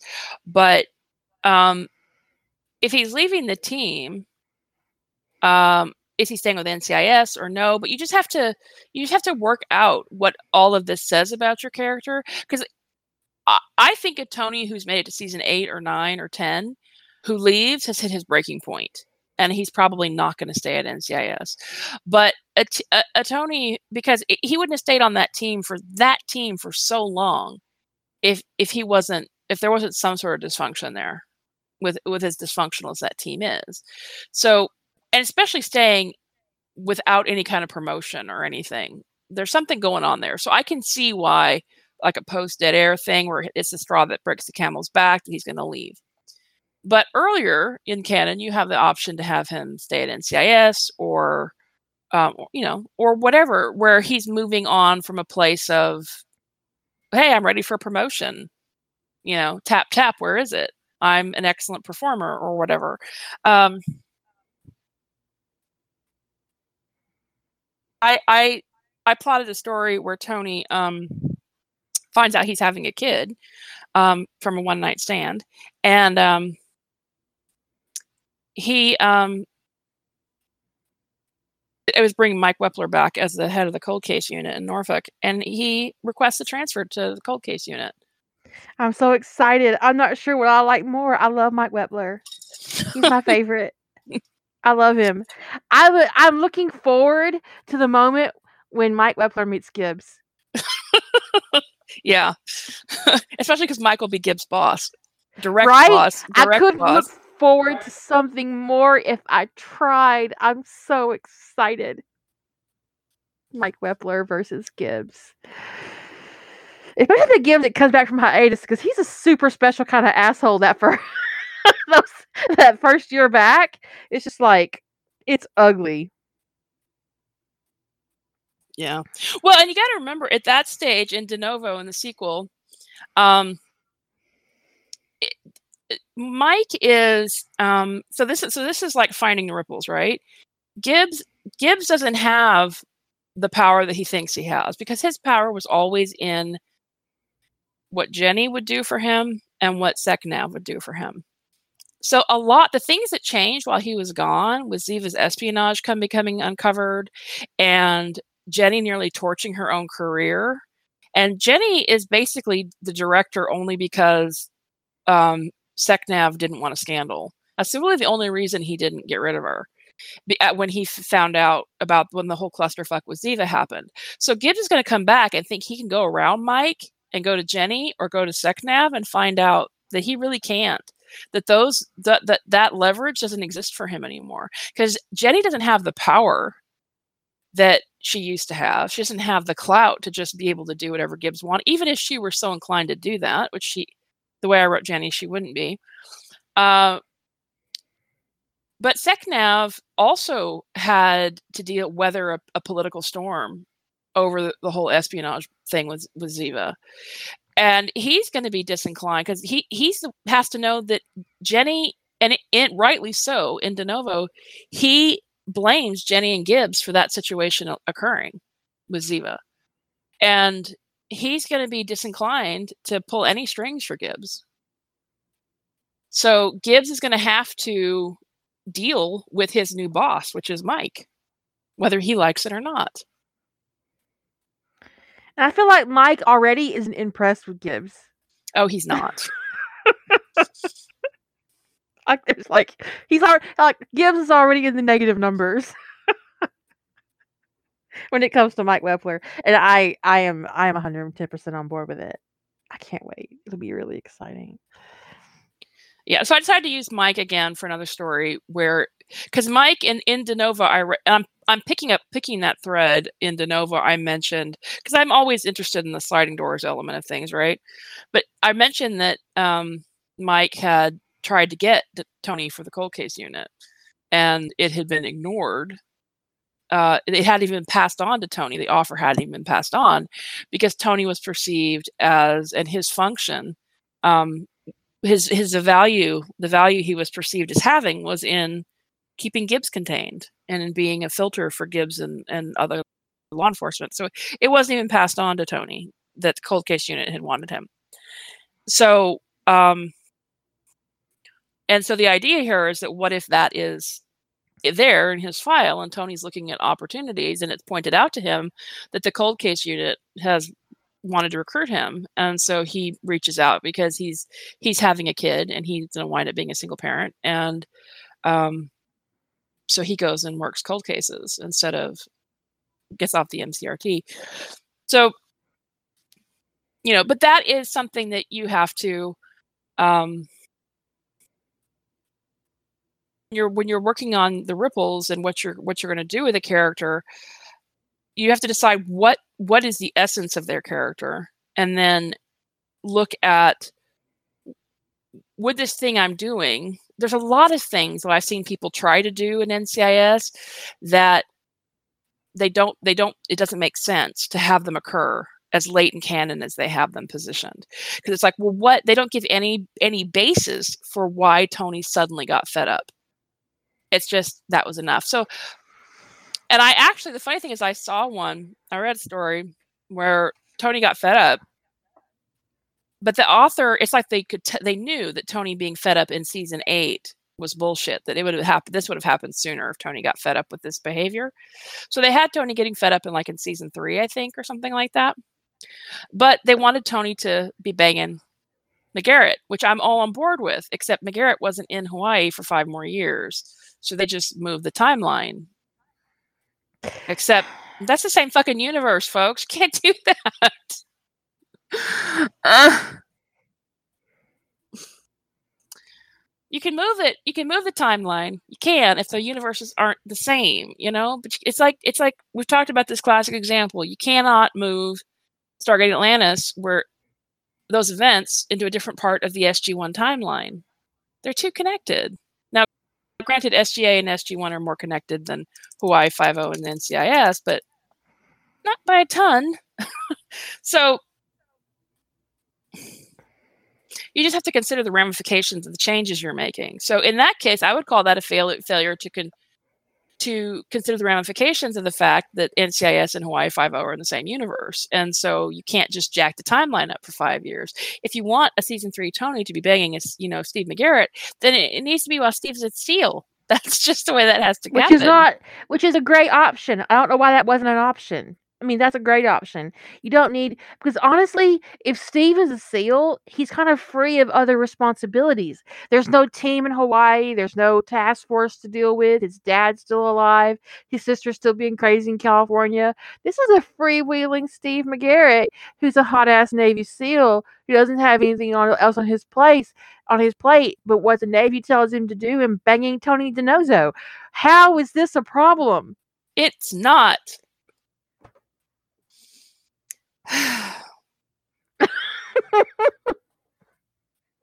I'm just asking. I'm asking for a friend. But this, How is this a problem? But this is a case of where an author is attached to Steve and Canon. Steve as the head of the task force. Okay, and you've got right. to recognize your attachments. That's that's really key to finding some of your ripples, right? Because if you're if you have attachments to elements in Canon, like Steve being the head of the task force, that's going to affect you from seeing the ripples because you don't want to see it. So you got to be able to look at the canon canon objectively and what you're doing. Um, now, there's different. Someone someone mentioned earlier that uh, the Norbert subplot in um, Harry Potter and how um, a lot of writers keep it in when circumstances just don't really allow for it. Like, say for instance, um, Harry had been raised by Sirius Black, and Sirius Black is the head of the DMLE. Harry finds out the Hagrid's got an illegal dragon at Hogwarts, and his dad is basically the top law enforcement officer in magical Britain, and he doesn't contact his dad for help. He knows his dad well enough to know that Sirius could come get this dragon, not get Hagrid in trouble, and get this dragon off the school property before it kills somebody. So that whole thing with him sneaking this little dragon out through the castle. And seriously, seriously, if those assholes could fly to the freaking astronomy tower, why couldn't they fly into the forest? Like right there behind Hagrid's hut mm-hmm. to get the goddamn dragon? I'm asking for a friend. I'm going to subtitle this podcast that. I'm asking for a friend, but it's just you got to consider th- these these ramifications of like you've made this choice or whatever, and sometimes your ramifications are complete are are in canon. They're in the plot. They're they're in the plot of what's happened in canon. Um, and sometimes the ripples or ramifications are in your character. So if you're taking your character completely out of the can- their canon and circumstances, like some some shit went down in canon, and that is your catalyst, like dead air, for Tony leaving. Okay. Peachy Keen Jelly Bean, that is a great catalyst for Tony to be off, you know, exploring the wilds of Hawaii. Hint, hint. But then your ramif- ripples and your ramifications start to come into from a, from a character perspective, right? So Tony's gone. What kind of character is he? What kind of man is he? What kind of choices would he make? What kind of career would he choose? Um, so, like Tony leaving NCIS and getting involved in something illegal, eh, is that the character you're writing? It's pretty. Um, it's kind of. I, I just don't see him that way. But I mean, if you can come up with a way to um, explain it, then you know by all means. But you're going to have to with somebody like Tony DiNozzo, you're going to have to come up with an explanation for why he would leave NCIS and become a criminal. Can't just you can't just hand wave that away. Well, you can, but, but it would be dumb. It, it it's bad character craft, very bad. Somebody does not spend that much of their life on Law and Order and then just become a criminal on a whim. And they don't just become a and, and or go bang criminals. That's another thing I see is that Tony leaves and he goes and gets involved with a criminal. And it's like, I guess the rationale is because Tony's not committing illegal acts. It doesn't matter that he's fucking somebody who's committing illegal acts. Come on. Come on now. Come on and and you can't say and even to you and it also this is where it becomes also disingenuous tony tony didn't know. He didn't know. Tony who has been betrayed right left and center by people he trusted didn't know. He didn't run a background check on this person. He didn't find out that there are wa- wants and warrants for this guy or that he's been arrested six times for drug dealing or whatever. He didn't know um, the only thing I think worse that I've seen in NCIS fan fiction that maybe I nope out so hard was Tony in a physically abusive relationship, a domestic one. And the author blamed Gibbs's treatment of him at work for Tony accepting it in private. I can I can see your face from here.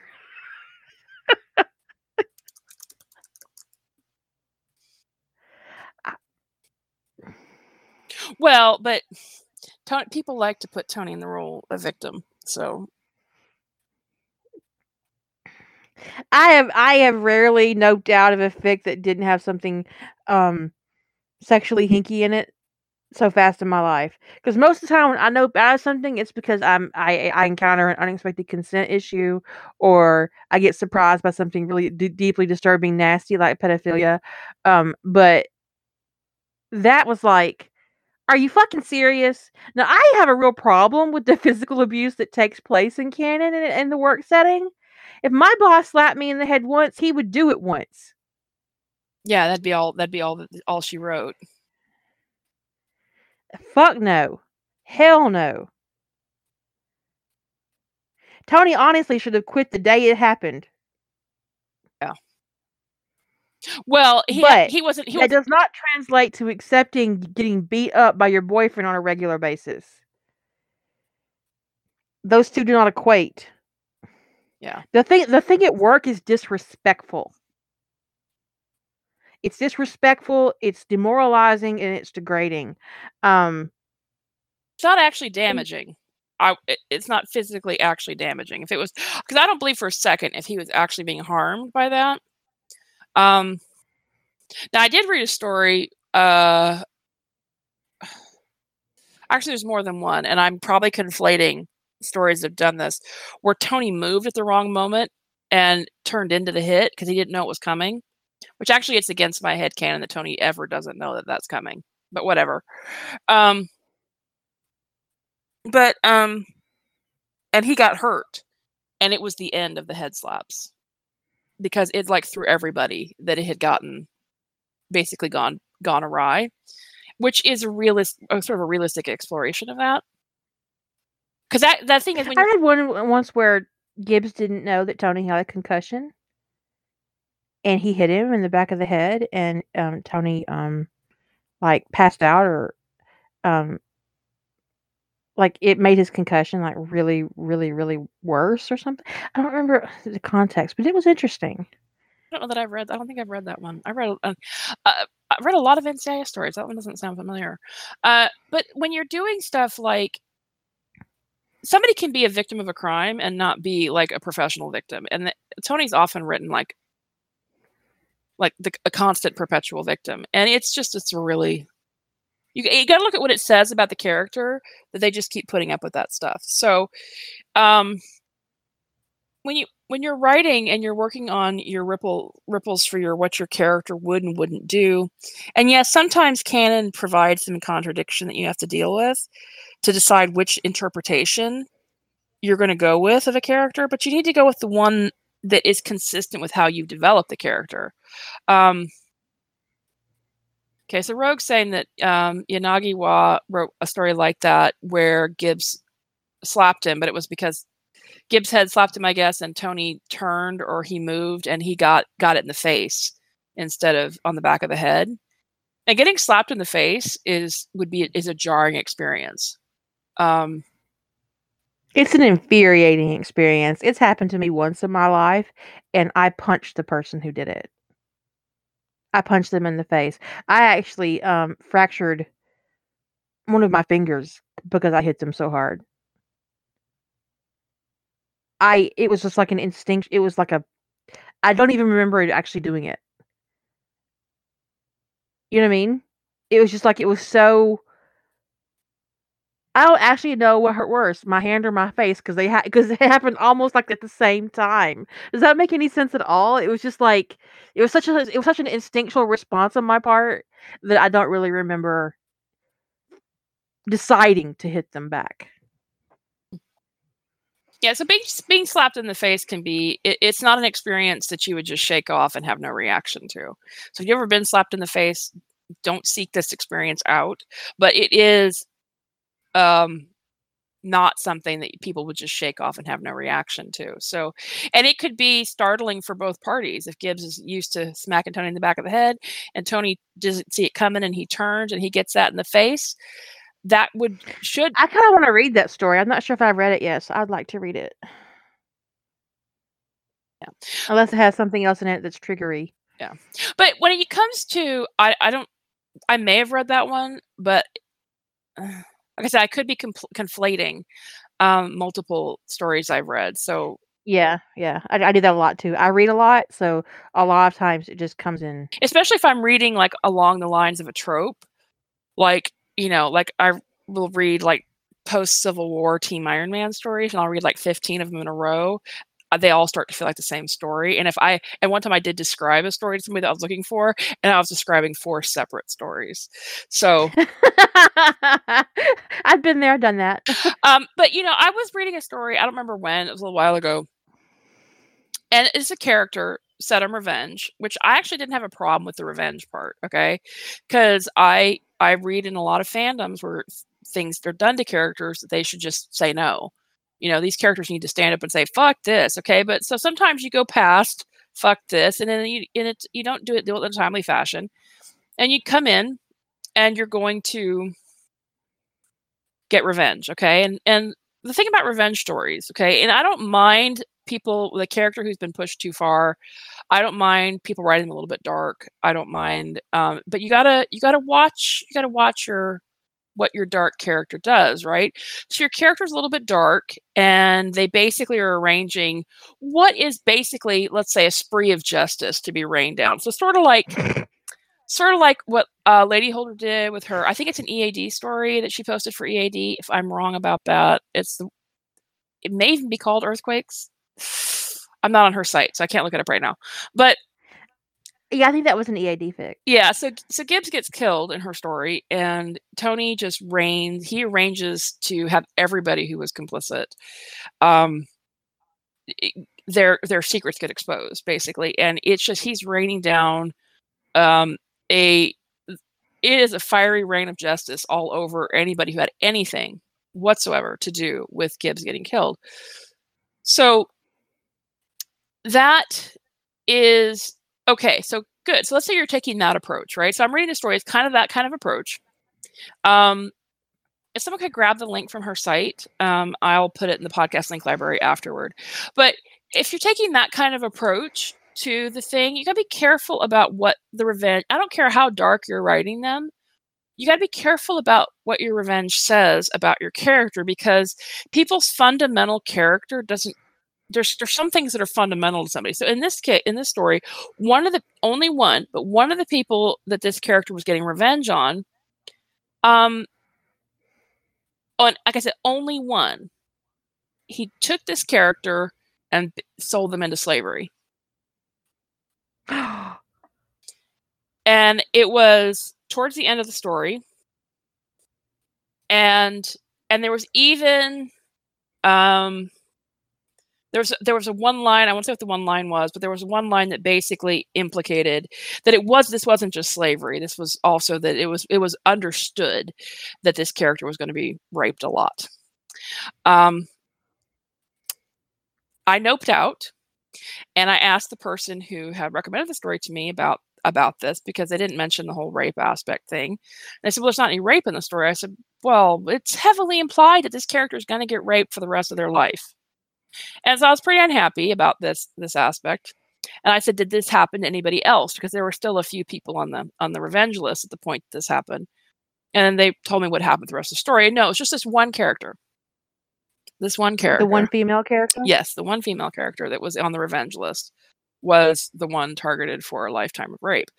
Um, what does that say? And the thing is, that doesn't say anything about the character that was being. It doesn't say anything about the character who who is targeted for this revenge. It really doesn't. It says something about the character who who. So that is you, you got to think about what that says about your main character what does that say about the character who's enacting this revenge? So, in, in if Lady Holder didn't write this, but if she had written that in her story, where part of Tony DiNozzo's revenge was that somebody got sold into slavery on another planet, and she didn't write that, folks. I'm using her illustratively because I very much enjoyed her story. It, it ceases to s- say anything about the character that is sold into slavery, and it says something about Tony. something very. I call our house and be like, "Dude, is there a problem? Do we need to talk? do we have a really long talk?" Lady Holder wouldn't do that because she understands the ramifications of those character choices. Um. Okay, it is called Earthquakes. Um, thank you, Shadow. I will put that in the link library. It is a very entertaining.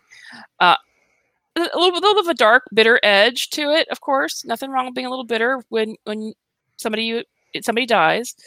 Um, Sometimes you just gotta be a little bitter. Yeah. I mean, I appreciate the scorched earth plot line as long as it doesn't cross their lines, right? And I'm saying that as someone who wrote a fic where I actually cut the database of people who hadn't died yet. Um, kill them. and then I also kept a list of how they died. Uh, but and the thing is, there was kind of like there was also this attitude in the story of like a moral high ground because the character hadn't killed anybody. Um, I don't actually consider not killing people who deserved that much revenge because revenge was warranted. But it's not a moral high ground not to kill people when you're putting people in when you're when you're selling people into slavery when you've turned your main character into a sl- slaver. That's just slavery. Here's the thing. Um, I'm gonna be perfectly blunt with you. Uh, slavery and rape are worse than murder. I would rather be killed outright than put into slavery. And rape was a crime with no end. and so is slavery. So and you can't and, and when you're using when it comes to slavery, you can't just you can't use the argument there's no going to be no no rape. It doesn't matter. Just don't. Just um so that I, f- I find that to be a a failure of considering the ripple uh, consequence of what they were doing when they made that choice as part of the revenge of selling somebody into slavery. Um, not that this character had any legal foundation or right to sell somebody into slavery, but it didn't stop them. So it says a lot of it said a lot of negative things about this character that we're supposed to be perceiving positively. Like I said, like Kira said, I don't have a problem with scorched earth. I'd kill them all if they've earned it. But you just your character can't some ethical lines that you just don't want your character to cross, even if you're writing them as a dark character. And you can't even then say, "Oh, well, but but they are not the one that actually did the rape." Well, actually, in my opinion, they're just as guilty. So they they wrote, you know, you wrote this character as a rapist, and that's going beyond dark. Because conspiring to have somebody else raped is the same thing. So um, so that kind of thing, you have to be careful when you are, especially if you're writing a, a story where you're going, like I have, I would have no problems. Like if you want to write a, a story where, uh, you go away from. It's like Tony Stark is going to, you know, rain hellfire on um, the other Avengers after uh, after civil after Civil War. The thing is, you know, he doesn't need much more than his connections and the truth to make the rest of their lives miserable. He doesn't need to manufacture anything. He's got, and from my perspective, he's got the truth on his side. And I don't care what your perspective on that is. Um, Steve Rogers lied to Tony Stark while using his money to find Bucky Barnes. End of story. Okay. So Tony's got the truth on his side. He's got the information and he's got the connections to make sure that truth gets out there and is perceived the way he wants it to be perceived. And sometimes the truth is all you need to ruin somebody's life. So, um, put him in jail, um, whatever. I don't care, but just I don't mind an angry, bitter character sometimes. I do mind a character that is doing really ugly things. Because you don't want to end up bashing your your character in their pursuit of justice. And that's yeah. I think that happens a lot in NCIS. Yeah, it's like turning Tony into a traitor. Now, the last time we had this conversation, somebody did write me and say that I had had Tony commit treason too with revealing information, which isn't true. Tony gave information to the FBI, he did not give it to a reporter. He did not give it to the general public. He did not give it to WikiLeaks. He gave it to the FBI, who has the jurisdiction to investigate the crime. Now, yes, he was mad, and yes, he was doing it for revenge, but he still gave it to the agency that had the jurisdiction to investigate the espionage. Who would have been responsible for it? So it really isn't the same thing as giving it to a private citizen or to WikiLeaks or um, But that there are a lot of NCIS fics where Tony, as Tony's leaving, he's like passing data to a reporter, like that wouldn't get him arrested and put in jail for the rest of his life. And I'm like, are you serious right now? Are you serious? There are laws that protect um, whistleblowers. Um, they exist. It's not a theory. They actually exist. Um, there are situations where people whistleblow in a way that is not legal. Mm-hmm. It gets him in trouble. And and the thing is, if if, if, if you're writing Tony as a whistleblower, and he has to go to a reporter or something like that for whatever reason, he, he needs to have tried something else first. The reporter can't be his first line. The reporter or WikiLeaks or whatever can't be his first thing he tries. You know, if if if you if you hit a, if you hit a, a roadblock and the first thing you do is is potentially commit treason, you release classified information to a reporter. That I don't know that you can call that whistleblowing. I think that's something else. I think that um well, it's treason is what it is. and there is a difference between whistleblowing and treason. In treason. So I mean, if, it, now if you want to write a Tony who's a whistleblower, you would need to write do some investigation into the laws and what he what what what he's not allowed to do no matter what, and um, what he needs to have done um, and and this is like I mean I don't like to get into projects that are in, in, intensely research heavy, so I wouldn't personally do this kind of thing. Um, It Yeah, is I- yeah, it is contrary to Tony's characterization. He he he's he has the ability to be very subtle and um he's very savvy. So I think that it's um Dark says blunt force is rarely his method. I think that's absolutely true. Now, in the story, I had him release the information to the FBI.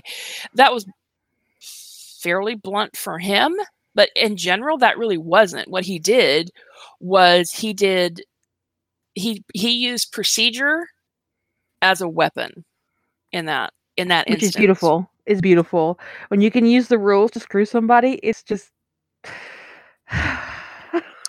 Procedure says this case should have been handed a long time ago off to the FBI. I'm just doing it now. You know, just doing my job. It's what I get paid for around here. yeah that's that's that's not information um tony giving information to a reporter that has not got anything to do with his own career and his own duty oath um it, yeah it would be completely different um well, I don't know that I don't know that that's the case of being blunt. I think that using the media in in a, in a, in some circumstances, as long as he's not committing treason, is actually can be pretty nuanced, right? Um, in a situation where Tony is like, you know, honestly, in a situation where Tony is in Great Britain and he uses the media, he uses information that he gained from the ministry, um, no matter how he gained it, it actually it wouldn't be considered treason, but it could be considered espionage. Do you think do you think that uh, Magical Britain knows that word? I'm just saying that it could be considered espionage. I mean, at the at the minimum, right? I mean, that would be like,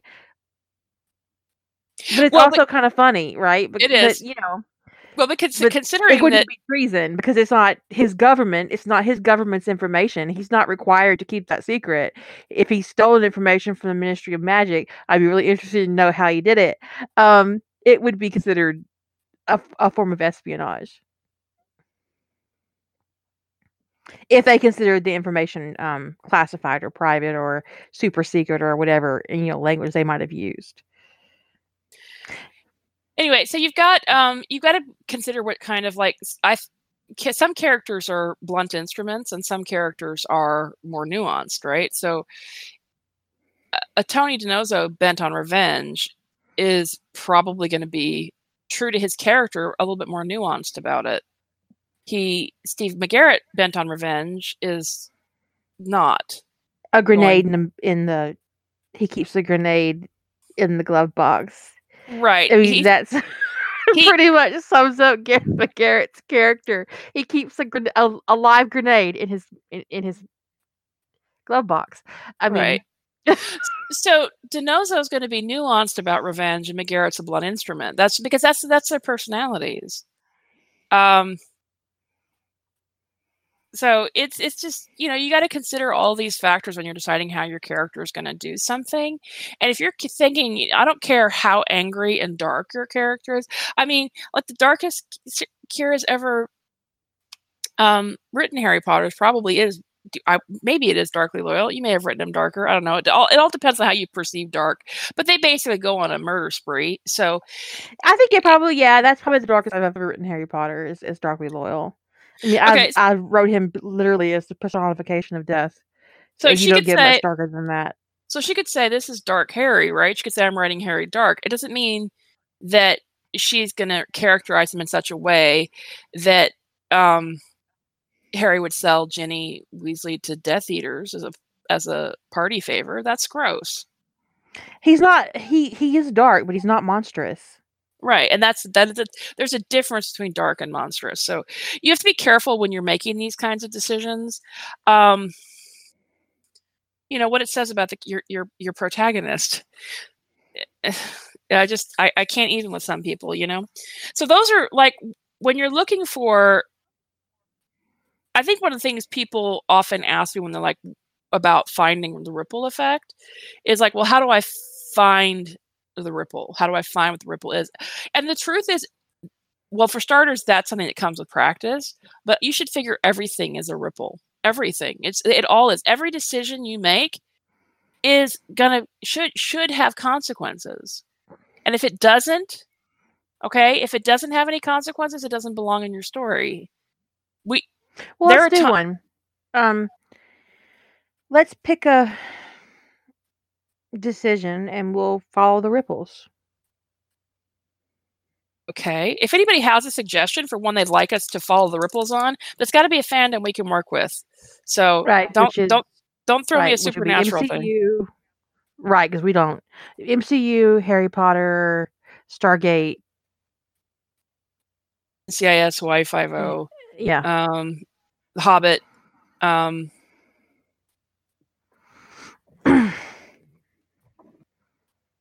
people be typing. I'm trying to parse the double negatives in that. I don't. um, do you mean that Daniel Jackson comes back from Ascension with all of his memories, including the memories of being ascended? Ah. He dies. He literally drops dead. We we know from SG1 canon that a human body cannot contain the memories of ascension. We know this because when what's his name? Orlin comes back. He comes back as a child because a child's brain is more fluid and he can retain more of his ancient memory. Unfortunately, it quickly atrophies basically his brain and he loses everything. Jack O'Neill got an ancient download and it almost killed him. So if Daniel Jackson came back, in fact, the only reason it didn't kill him is because the Asgard suppressed it. So if Daniel Jackson came back with all of his memories from being ascended, he would drop dead. Yeah. So I think Ellie's so far is the easier one to talk to because it has a subtle and so someone one that mentioned somebody mentioned that Bilbo refuses to go on the quest because the dwarves are so rude. Um well, because th- the Hobbit is written basically from Bilbo's point of view. There's no story. The, it's the end of the story. Yeah, that's that. Um, if you want to explore the ripples of what happened to the dwarves, that's um, yeah, what the ramifications would be of Bilbo not being along. But from a Bilbo's well, perspective, it's over. That's it. I think the biggest implication um, is that they all get eaten by trolls. Yeah, they, yeah. I mean, assuming, or at least not all of them would survive. But let's let's let's delve. We could come back to that one maybe. Let's delve into this idea of Daniel Jackson goes on the expedition. Okay, so the original expedition. Yes, um, I, am assuming. Let's let's go with the original expedition.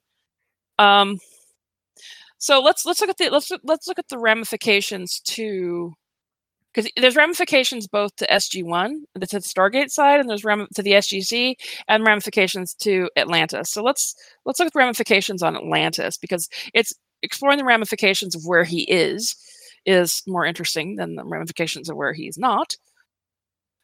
So Jackson goes.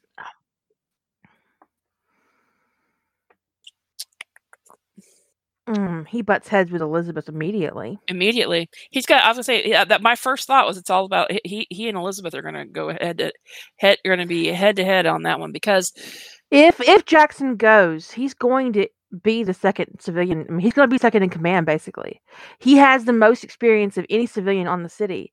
And the IOA, if if they let Daniel Jackson go to Pegasus, if he's not in charge, he's second. And the moment that Elizabeth started arguing with John Sheppard about rescuing Marshall Sumner, it would have been on like Donkey Kong because Daniel Jackson knows what it means to, to be left behind. He's not going to let her make that kind of dumbass argument. Mm-hmm.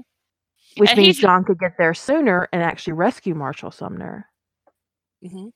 And Sumner could then live. And Daniel um, Elizabeth is often touted in stories as being her her values as a diplomat. Daniel's a way better diplomat. The fact of the matter is, is if Daniel Jackson goes on the mission, the IOA might put him in charge from the get. He's yeah, if he's willing to go, and and and the SGC is willing to let him go. Yeah, so he could, but even if Elizabeth, so let's say you want to, let's say you want Elizabeth there, because let's say what you want to write is that Daniel Elizabeth thing. Um, Elizabeth could have enough pull to still keep herself in charge, uh, but Daniel's got so much.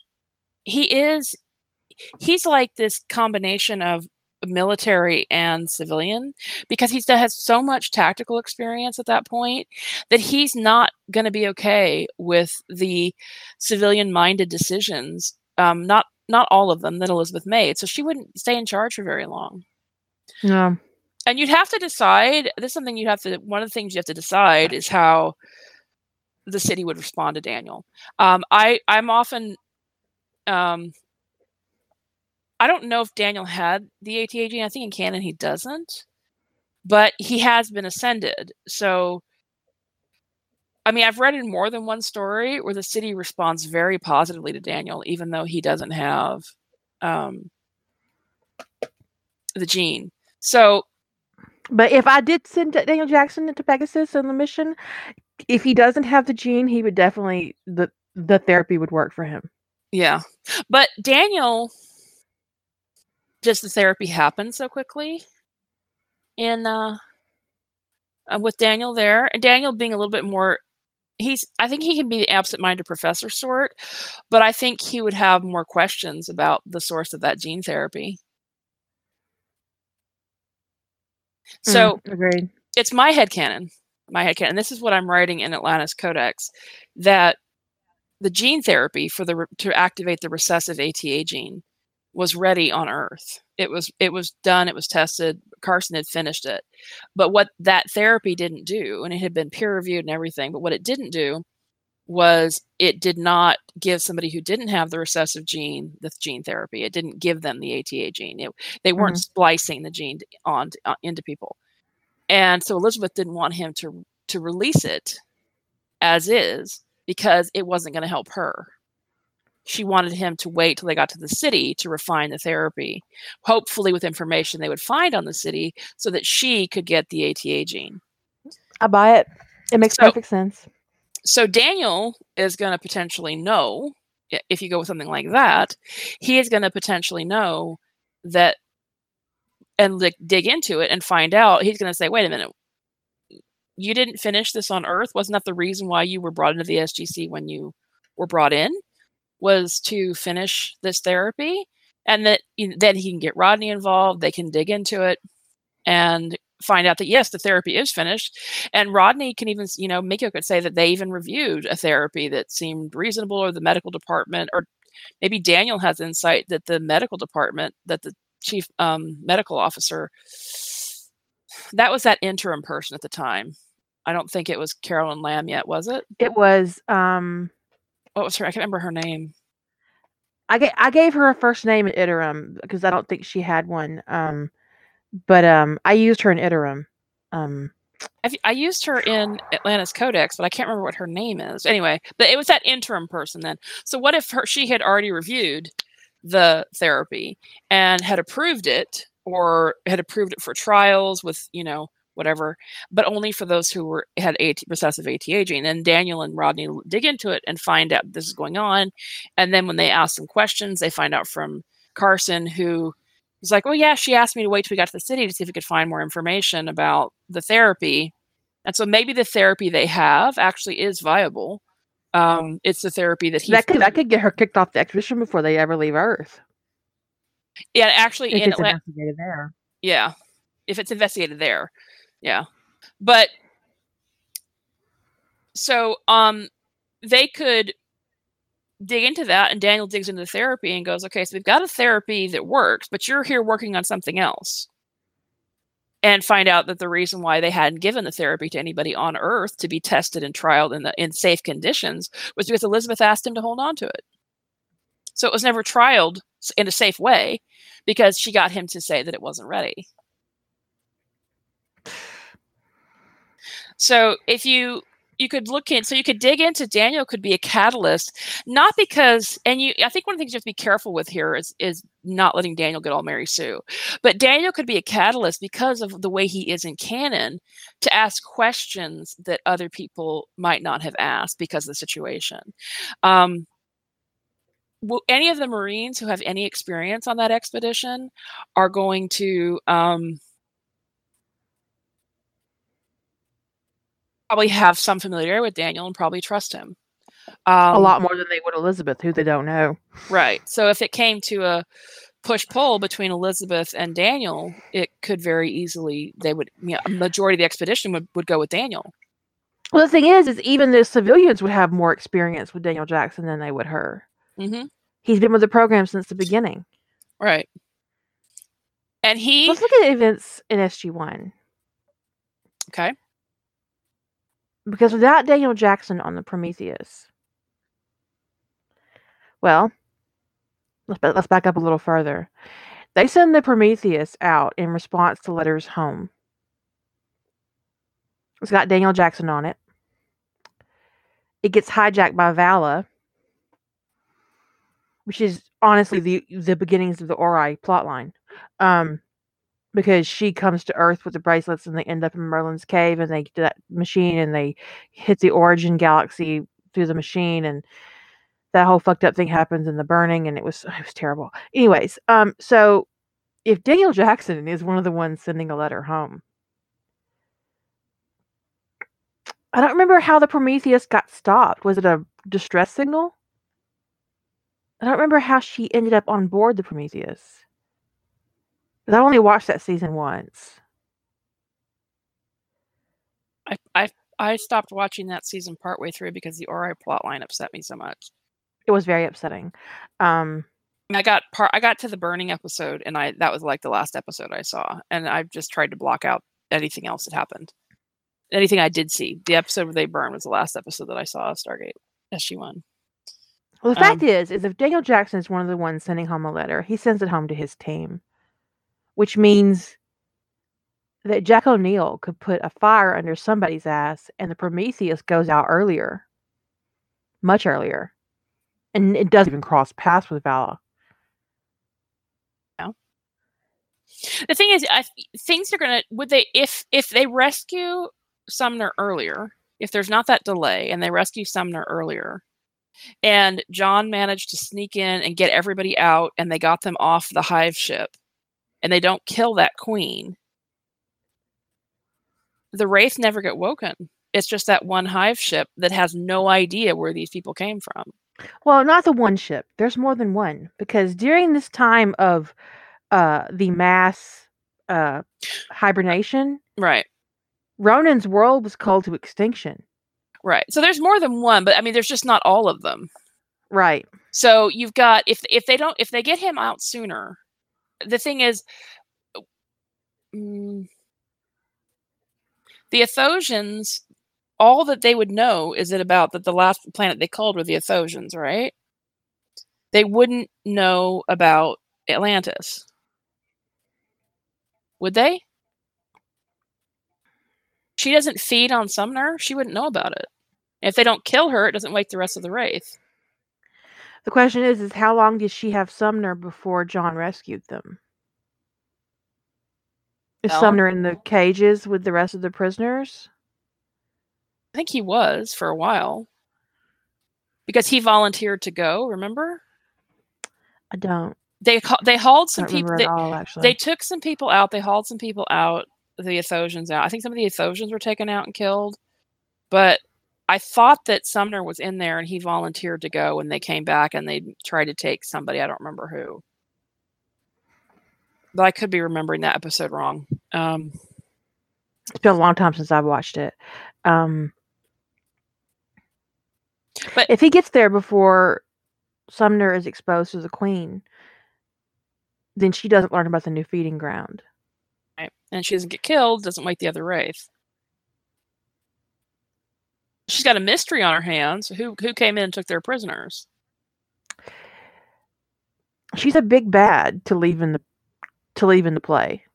I mean, yes, but see, the thing is, is this mystery could actually make her wake up their other race anyway. She's the keeper. If she's if she's if her prisoners and her food is taken from her by ship from what was supposed to be a primitive planet, then she already has more information than she needs. Is that the kind of mystery that would have her wake up the rest of the race in fury? Well, what if they destroyed the whole hive rather than Well, the thing is, is the keeper's death woke up the other wraith. She didn't wake them up with some mental call. Her actual death caused it. Hmm, true? So it was her her death is what woke them up. So whether they kill her, no matter which way she dies, um, And I don't think you could capture her either because she is telepathic and apparently she's a really old fucking queen. So either way, so she, she gets so she gets killed either way because um, Penumbra points out that she knows about the beacon necklace of Teyla's, which would um, which would lead them straight to Atlantis, Atlantis. which would be a, which could be a plot point that you could explore if you didn't want to kill the queen. Yeah. But I don't think that Sumner would agree to leave that ship intact. Oh It's a no, I don't huge threat. It's a huge threat. I mean, I think his first first foremost uh, order upon entering that jumper he didn't know existed would be to insist that they destroy that hive. Yeah. And so then you've got an interesting dynamic between on the city, which is that Sumner, the Wraith are probably going to be waking up anyway. Okay, so that's going to happen no matter what. Um, but Sumner is going to have a very different perspective now about John because he's been rescued from certain death because maybe he's seen maybe he is with the queen when they rescue him and he's seen the um the prior dead right? He's seen what happens to people and he sees what kind of threat the wraith are. So the sumner is going to perceive john very differently because john now did for sumner what john got in trouble in afghanistan for which is going after somebody right? Um, but he's also prob sumner's also going to probably have a different perspective of daniel which is that daniel over maybe overthrew elizabeth as the leader of the expedition because she was refusing to help. So sumner is in, now the ramifications then of daniel's presence the ripples now are well what is if sumner's alive because of daniel's presence on the city well what are the ripples of that because sumner being alive could change things quite a lot because It depends on his reaction to John and his reaction to Daniel, who he probably knows very well. yeah so but it, it, it still could change things quite a lot because he has a lot Yeah. more he has a lot of tactical experience and tactical experience with the sgc because it's worth saying that even if john had a lot of tactical um, experience he didn't have it with aliens on other planets so he may have had a lot of wartime experience assuming you write it that way but he didn't have the same experience sumner had in the sgc he didn't have experience dealing with other races he didn't have experience with firefights on other planets um, and so between Daniel and what they had was they had a city full of people who were remarkably inexperienced in handling these kinds of situations. And Sumner and Daniel, what they bring to that situation is a ton of SGC experience. A ton, a ton. And it would be really interesting. And I think that it would also um and John coming for Sumner, I think it would really change their dynamic a lot because it's a demonstration of loyalty that a man like Sumner couldn't couldn't overlook Right. and couldn't disrespect. And maybe Sumner doesn't know what the black mark was about. Maybe he just saw that John got in trouble for defying orders. And maybe Sumner finally has a conversation that says, I want to hear about what happened in Afghanistan. And he finds out that the thing that John was in trouble for was for the exact same thing that he did for Sumner. And maybe Sumner wants that kind of guy in his command. So you could write Sumner more positively. Um, and you and then so then so you've got that so you've, you've got some basics like that's the first episode right? So that you've got the basics there. And then what you have to do to figure out what the ripples are on atlantis if that's your focus of what's happening on atlantis is you have to figure out the ripples um, of um, every episode, everything that they did in canon. Because if it, if it was a decision of Elizabeth, if she's not in control, then that thing didn't happen, right? So if, but then you have to ask, would it have happened? Would, would somebody else have made the same choice? Uh, would Sumner have put the teams together the same way? So everything then is up for grabs, and you have to consider a difference in leadership. You have to consider um, this kind of. I think Daniel and Sumner are both like a stabilizing influence. You know, um, I think that they absolutely, with Sumner in command, would absolutely have an alpha site. So security protocols would be very different. Genii would never get a hold of the city. Um, it just things would just go a and, and how how each event would happen would depend on how what you're trying to accomplish and what your interpretation of the characters are but you would have to look at every single episode to determine would this would these events have still come to play out? Because some events are kind of like yeah it probably still happen and probably happen in a lot the same way and they're not worth exploring and not everything's worth exploring on screen because um, that's boring to retell the episodes just from another perspective but you need to zoom in on the parts that really matter and give mentions of the other things that changed. And then yeah i think if you're if you're in looking into what happened on um earth as a result of daniel being gone you could make the case like kira said that the prometheus got to pegasus a lot sooner.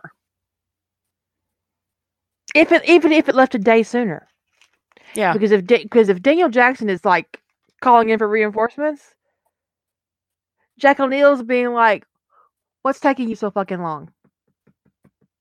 The space monkey needs help. Are you done yet? I'm gonna go borrow a mothership. I'll be back."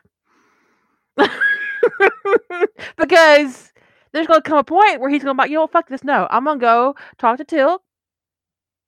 The Jaffa agents are probably got a couple of these laying around. I'm gonna take my ass to Pegasus and a mothership. We're gonna do something because Jack would take it a lot more personally that somebody he cared about was out there in trouble versus, um, you know, a yeah. I mean, it's it's it's ugly, but it's true. Yeah. Well, but that's canon SG One, right? They bent over backwards when it was when he when they hit that their team, but if it was another team, a lot of times they didn't go that extra mile, and that's that's the truth. Maybe they didn't. I'm not saying I'm not saying they liked it, but they still you didn't see the extremes to rescue um, some of these some, some to do stuff for some of these other teams. So like the team that in, it ended up being who were probably I guess inst- is still in SG One canon dying in that black hole. Um, yeah, Sam was more interested in the scientific aspects than the humanity of it. But if it had been one of her team members on the other end of that, it would have been an entirely different thing. Yeah. Well, the truth is, they'd never put any of the SG1 team in a no-win situation. And the reason they and, right. they and, they were told, they were told with scientific certainty, you cannot open the Stargate up to that planet again or you will destroy the Earth. You have no choice. And the thing is they wouldn't put members of SG1 in a lose-lose situation like that because it wouldn't have been good for the show. Right. But, but yeah, if Daniel called for reinforcements, they wouldn't just wait for the Prometheus to be ready. They would do whatever they have. The Prometheus couldn't Jack be ready. can call the Asgard. Get me to Pegasus. He has a beacon right now. Which would be really interesting if he did, because then they could pick up the feral Asgard before they kidnap Rodney.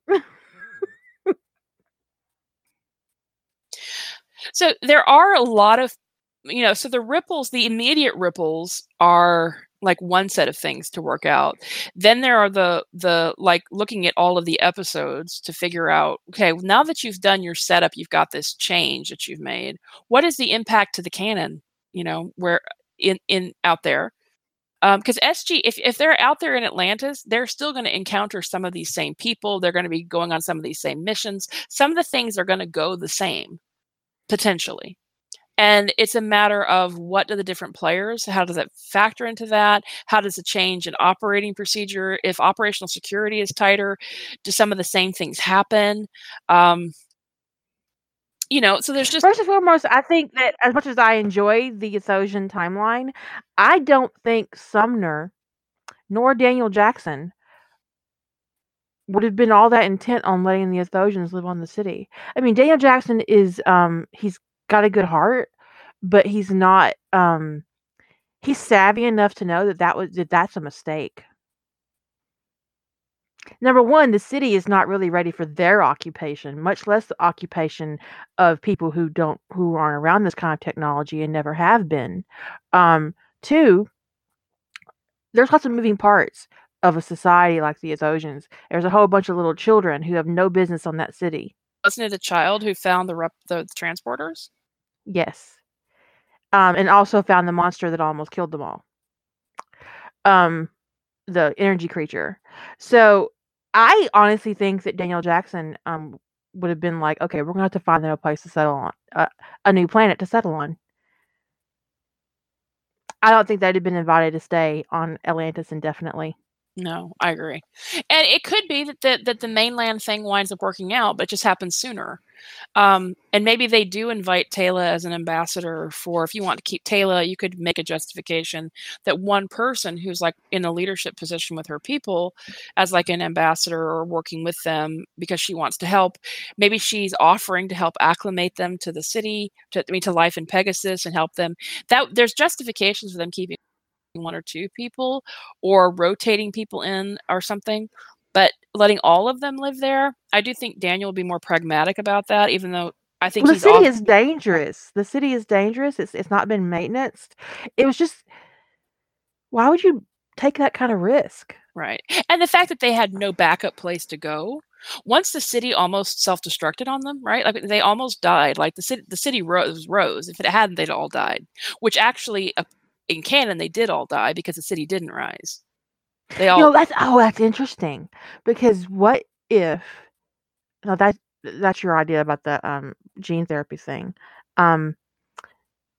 Okay, so old Weir is she discovered before or after your um codex thing happens?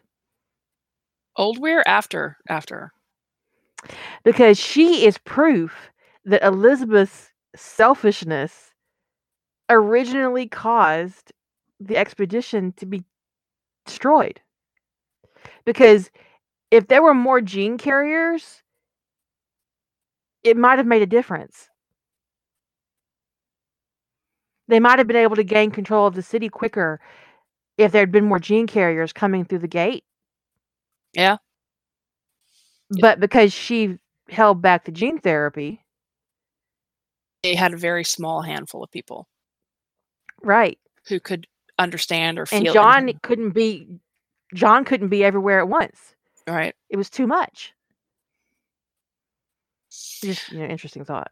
Yeah. So if you have um I think that because of the fact I think somebody with with Daniel's practical experience and and Sumner's tactical experience, the fact that they all almost died first rattled out of the gate, literally, uh, would make them set up a backup, not just an alpha site, but you know, a place where they can evacuate to in the event that that something happens and they're all in jeopardy. There shouldn't have been a we've got to, you know, we've got to find a backup place to go. You know, that should have been like one of the first things they set up is uh, like an off-world colony location. Honestly, it probably should be in a planet closest to the Milky Way that has a gate. Yeah. Or the, closest they are to home. Or alternately, in the event that they are without power, what the a planet very close to them, it, it, it, the planet they're on, so that they can get to it by jumper. Um, yeah. So, and you know, uh, it's just the with with their situation, gating in and out directly to the city was just always a stupid idea. Um, the city flooded because there wasn't um, enough power to to keep the gate open um, um to keep the shield up because when they came in and activated the city, the The shield fell The and they drowned. They drowned.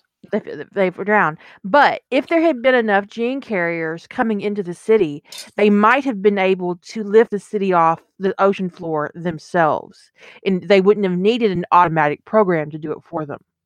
Right. They might have been It's a able. to- maybe, but it's an interesting maybe. It also, you know? could also It's argue. like it, it's a what if. It's a what if. you could also argue that based upon that theory, okay, that the only person's account we have for what happened is Elizabeth's. There's no computer records. It's not like they spit out a video showing Elizabeth talking to Janus, right? So eh, her account is the only one we have. You could change that to be anything, And you don't have to believe what she says. Right. Just because she said it doesn't make it true. Right, exactly. So, so Canon says that that's what happened, but the only person who relayed that is old Elizabeth. And her motivations have always been circumspect to me. Suspect. Did I say that wrong? You said circumspect, which is the exact opposite of what you meant. Oh, okay. Thank you. Appreciate it. it's late. I knew what I meant. It just didn't come out right. It's just yeah. But I think I think that it's it, it's really interesting to because you do have to figure out what's happening. Even though if, if let's say your story is based in Atlantis, and honestly, to me, that's where the interesting stuff is happening. Is if Daniel's along for the expedition, the Atlantis side is there. So let's say you're focusing there, you do kind of need to still work out the stuff that's happening with SG One because it has an impact on Atlantis eventually.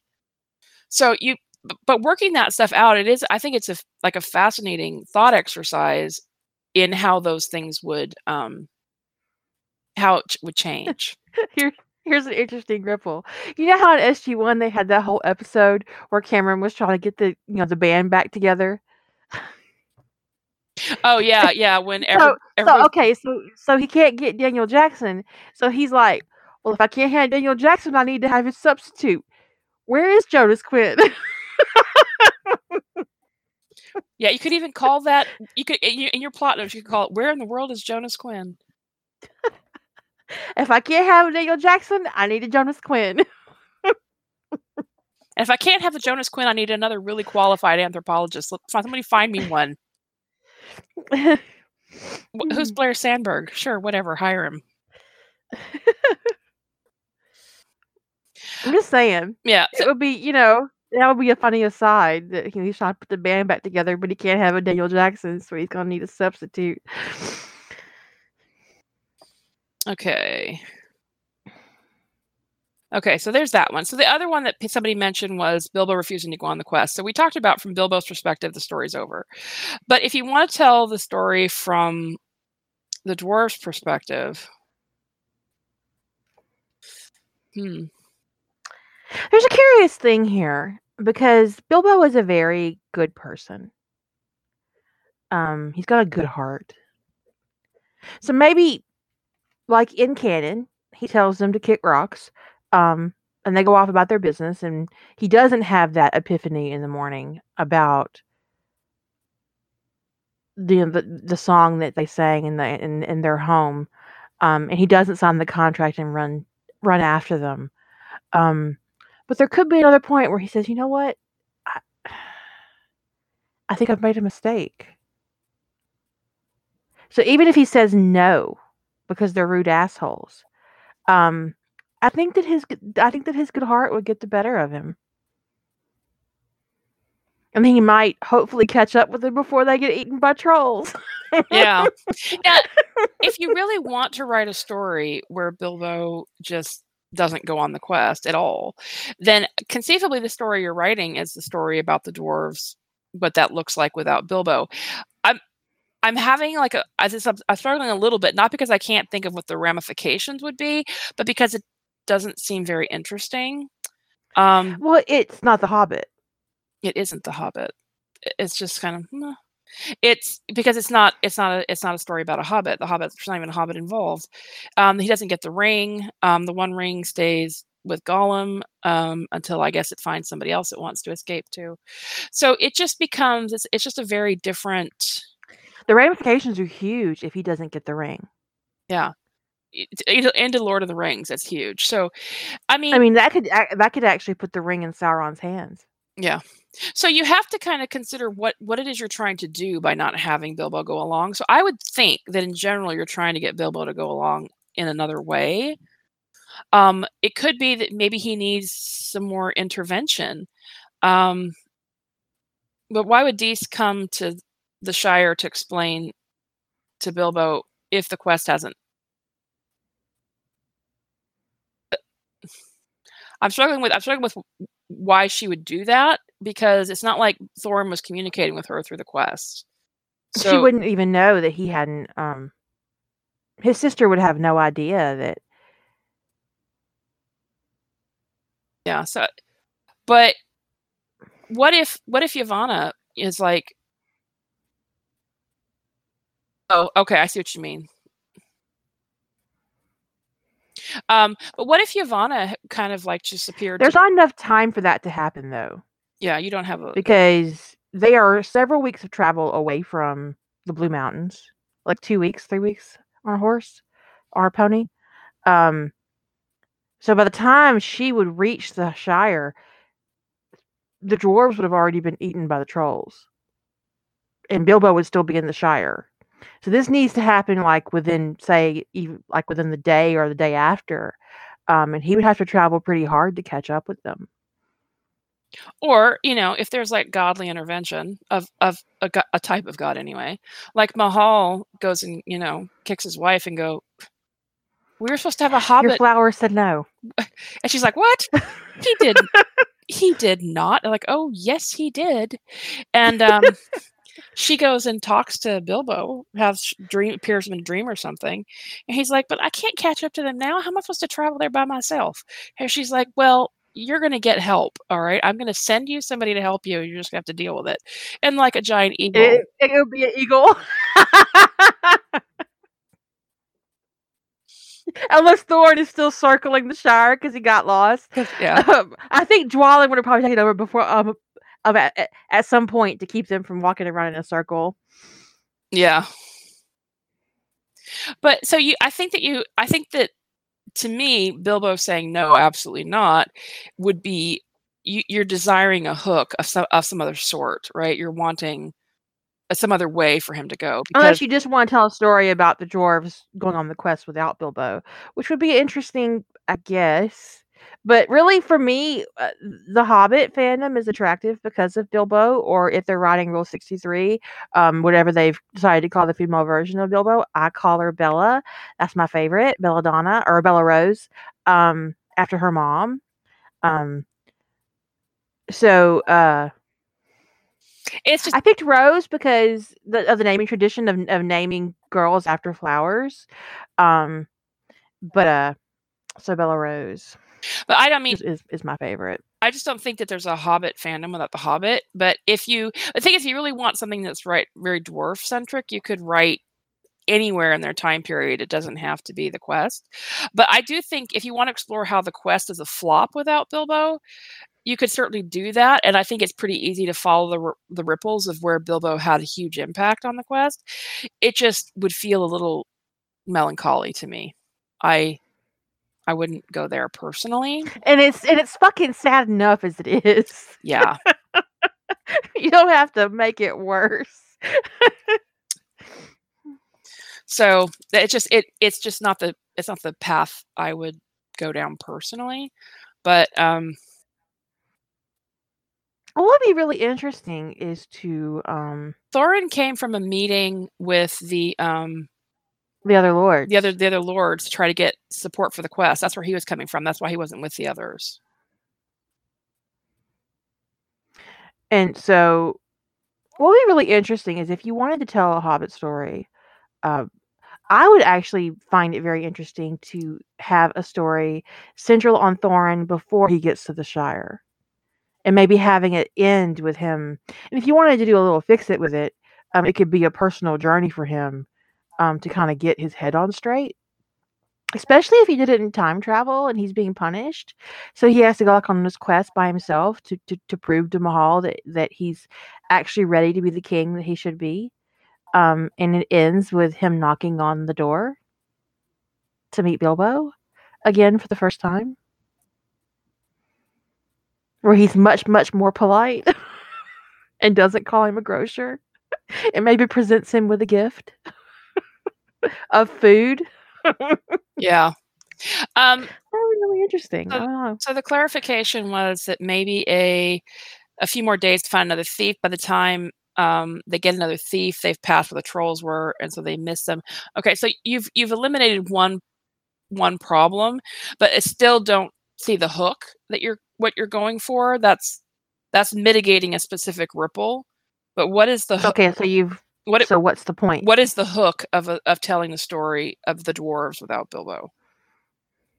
Because the the how you what what you focus on and the ripples you explore all depends on the purpose of your story. So if it's just an exploration of um, okay, so it's just, if it's just an exploration of the of the of the dwarves without Bilbo, it's kind of bleak because I think he brought a lot to their journey. I don't think their journey would have been successful without him. I don't think they would have defeated the dragon without him. I don't think the dwarves would have gotten their home back. Um, I think Middle Earth could have tanked, as Kira pointed out. So, in terms of exploring the ripples of that, it's kind of a bleak story to me. It's like, to me, like the anti fix it to explore The Hobbit without Bilbo in it. It would be a dystopia in a lot of ways because you don't know where the ring is and where the ring surfaces would be would has the potential to be horrific because if it doesn't end up on Sauron's hand, it ends up on Saruman's hand, um, which is actually I think worse. Because Sauron is a specter, um, but Saruman is is the White Wizard. Um, and you know anything about Tolkien um, mythology, the White Wizard is the most knowledgeable of them all. So their colors represent their their knowledge and magical ability, um, which is why we see Gandalf go from dark gray in The Hobbit to a much lighter gray in um, Lord of the Rings, and then finally to Gandalf the White because he ascended to knowledge. Um, so without the ring, without Frodo, Gandalf doesn't ascend to the White. Which is a big problem for Middle Earth. So sometimes, and, and the reason why I just kind of I asked the question about the hook is because sometimes when somebody presents me with a well, what if this, I can envision what the hook might be, and a quest without without Frodo, like Kira says, it lends itself to dystopian. Um, Because yeah, Saruman is trusted at this point. Um and he knows that he's looking for the ring. He actually in canon, um Saruman had um what's his face? Um the brown wizard Radagast. searching for the ring. Radagast. Radagast was searching for the ring long before I think even Gollum picked it up. Um but he couldn't find it. So Sauron is has been looking for the ring. But without Gandalf ascending to the white, he's not the reason one of the reasons why he ascends to the white is not because he's killed or, you know, by the Balrog or he fell, but because he let go of the last of his fear. In that moment, and he said, You shall not pass. It wasn't about it was about letting go of his fear. Because one of the reasons he didn't even want to come to Middle Earth because he was afraid. Yeah, Gandalf did not want to. He was like, But Eru forced him. He said, "You you have to go. You must go." So in that moment, when he when he stood before the Balrog, a fallen Maia, just like he just it was one of his own who had fallen. He he let go of the last of that fear and he ascended into the white. How does that happen? I mean, Bilbo finding the ring is such a um, it's an epicenter when it comes to the story of Lord of the Rings. Um, and if because it leads to Frodo, which leads to Gandalf's ascension to the White. So it's um because Gandalf made that sacrifice for Frodo. Yeah. So this is there are some people who write a very who like to write a very dystopian storyline. And so this could be a kind of like thought exercise for you. But I don't write dystopian, so that's why it's hard for me to see a hook that's appealing in Bilbo not going on the quest because it has such far-reaching ramifications for the dwarves. Um, It's a very interesting idea. I just wouldn't want to write it. I wouldn't want to read it. no, no, it would be so miserable. It would be it would be such misery. But it, it is an interesting exploration of the ripple effect. It's just it's not a it's not a good story, honestly, for me. Not a good story. Some people, like I said, if you're if you're really into the dystopian thing and that's the kind of that's your jam, you're welcome. Here's a plot idea for you. But it does speak to consequences and ripples because on the on the top of it, on the top of it, Bilbo deciding that the dwarves are rude, so he's not going to go on their quest doesn't seem like a problem. Until you dig deep and you realize that what Bilbo won't be there for. Well, number one, if the dwarves never make it to Erebor, that dragon is still in play for Lord of the Rings. That dragon is- there and is available to be manipulated by Sauron and Saruman, which is the whole reason why Gandalf wanted the quest to happen to begin with. To take that weapon off the table.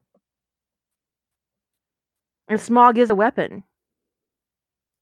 So if the dwarves are not in control of Erebor, they can't fortify the east. They the dragon is there as a threat. No one knows where the ring is. And because eventually Sauron does, his forces do get their hands on Gollum, that tells me if Gollum still had the ring, they would get the ring at that point. How did they know to seek Gollum out? Is it because he was tainted by the ring so much that he drew the ring wraith? or they caught him different separate from that and um and it was obvious once they had him that he had been tainted by the ring So either way, the the ring falls into Sauron, Sauron's hands. Whether or not he actually gives it over to Sauron is is another matter altogether. Yeah. So yeah, the Battle of Isengard would take would be a very different situation with Smaug in play. Um, just well, the entirety of Middle Earth would- would fall, and that would actually be really interesting. Actually, a, a different a different take on that. What if Bilbo doesn't go on the quest, and everything goes to hell? Everything, everything burns, and he finally dies, and he stands before Yavanna, and she says, "Do you remember the night that Gandalf brought to your table thirteen dwarves?" And Bilbo's like, "Yeah, those rude assholes." And she tells him that everything that took place happened because he said no. Then she says, Would you like another chance to get it right? And she sends him back in time. well i can definitely see how it's a good it's a good setup for time travel um That's the only way I could probably write it would be that it was time travel. And then I would probably start it with his death, his actual death, because I wouldn't want to write anything that's going on around him when it's happening, just the whole thing. Um, but yeah, but then i think you have to be careful that like you can't have things because now bilbo's got knowledge right um because his knowledge is is actually kind of useless. well but conceivably Y- told him something um because the thing is, is without the ring, Bilbo would have died before. Um, worst of the stuff happened right. right so he 'Cause have Bilbo lived a very, very, very long time because um of what happened. Uh, b- um, because of the ring, he would he lived probably thirty or forty years more than he should have. Right. Yeah, he lived a long. I don't remember exactly how much longer. Well, I don't remember how old was he when he went to the Undying Lands. He was one hundred and thirty-one. 131. Okay. is yeah. Which, Um, is, which is very old for a Hobbit. So I, I think that if you're using as an, as if she's giving him time travel, she's gonna he's gonna have seen in order for him to have the impetus to go back, he's going to have to have been able from the afterlife to see the world burn and have and Yavanna tells him that you you could prevent this. Um, but I think he's gonna. I think it's going to be important that she tell him enough that he not feel like he's like a general fighting a cause, right? Because that could make Bilbo. You don't want to make Bilbo unlikable. You want him to feel like he's still him, as Mhm. opposed to a man on a mission, because that could be a little unappealing. Um,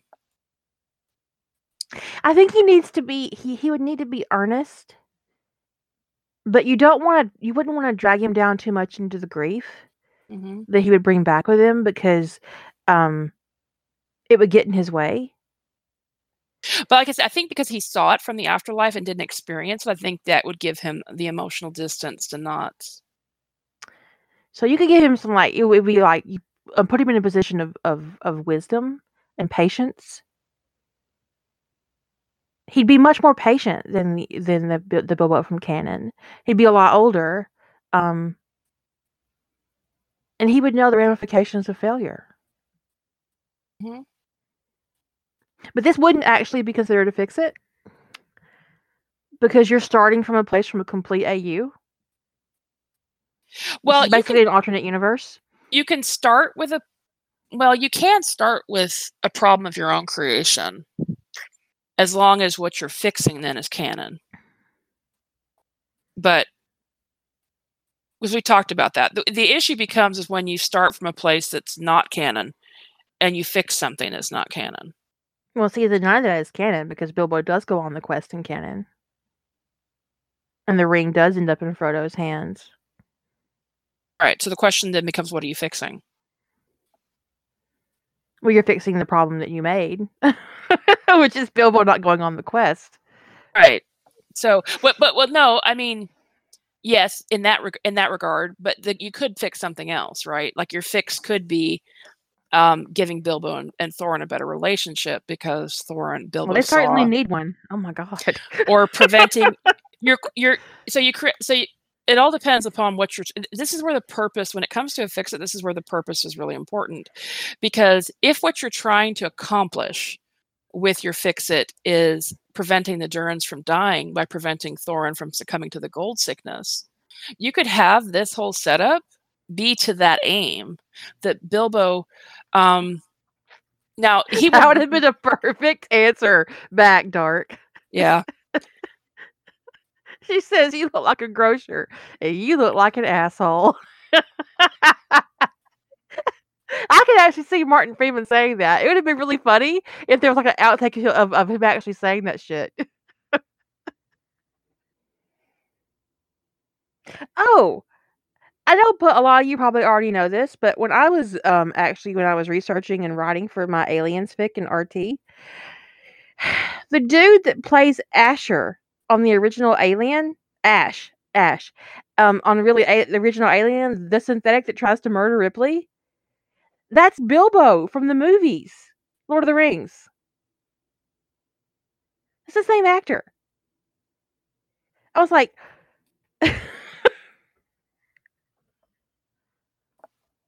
yeah I've never delved deeply into IMDb on that one I was like, oh my god, because that actually that dude and was more scary to me than the alien in Aliens in Alien.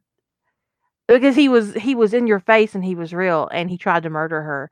Um and the whole thing with the magazine, I I read the the their reasoning behind that and I'm not going to repeat it, but it's horrific.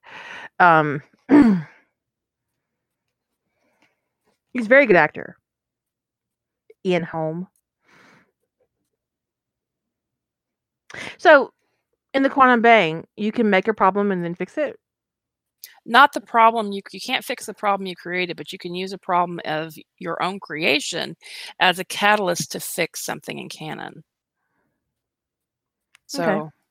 um so for instance if But that's not um. I have no ideas. I have zero ideas right now, which is Well- really weird for me. It's really weird.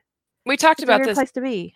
we talked about one of my ideas last year when we talked. I think we did a podcast of something about like fix-its, and um, I talked about like a Teen Wolf idea I had um, that actually for a while was a contention for the QB, where basically the world like a future Beacon Hills just sort of goes to hell in a handcart, a sort of hellmouth type situation. And uh, Peter Hale is given the opportunity to travel back in time. Um, and so his time travel was a problem of my own creation. He was time traveling in response to a problem of my own creation. Um, and his presence in the past, however, was fixing canon. So, um, yeah.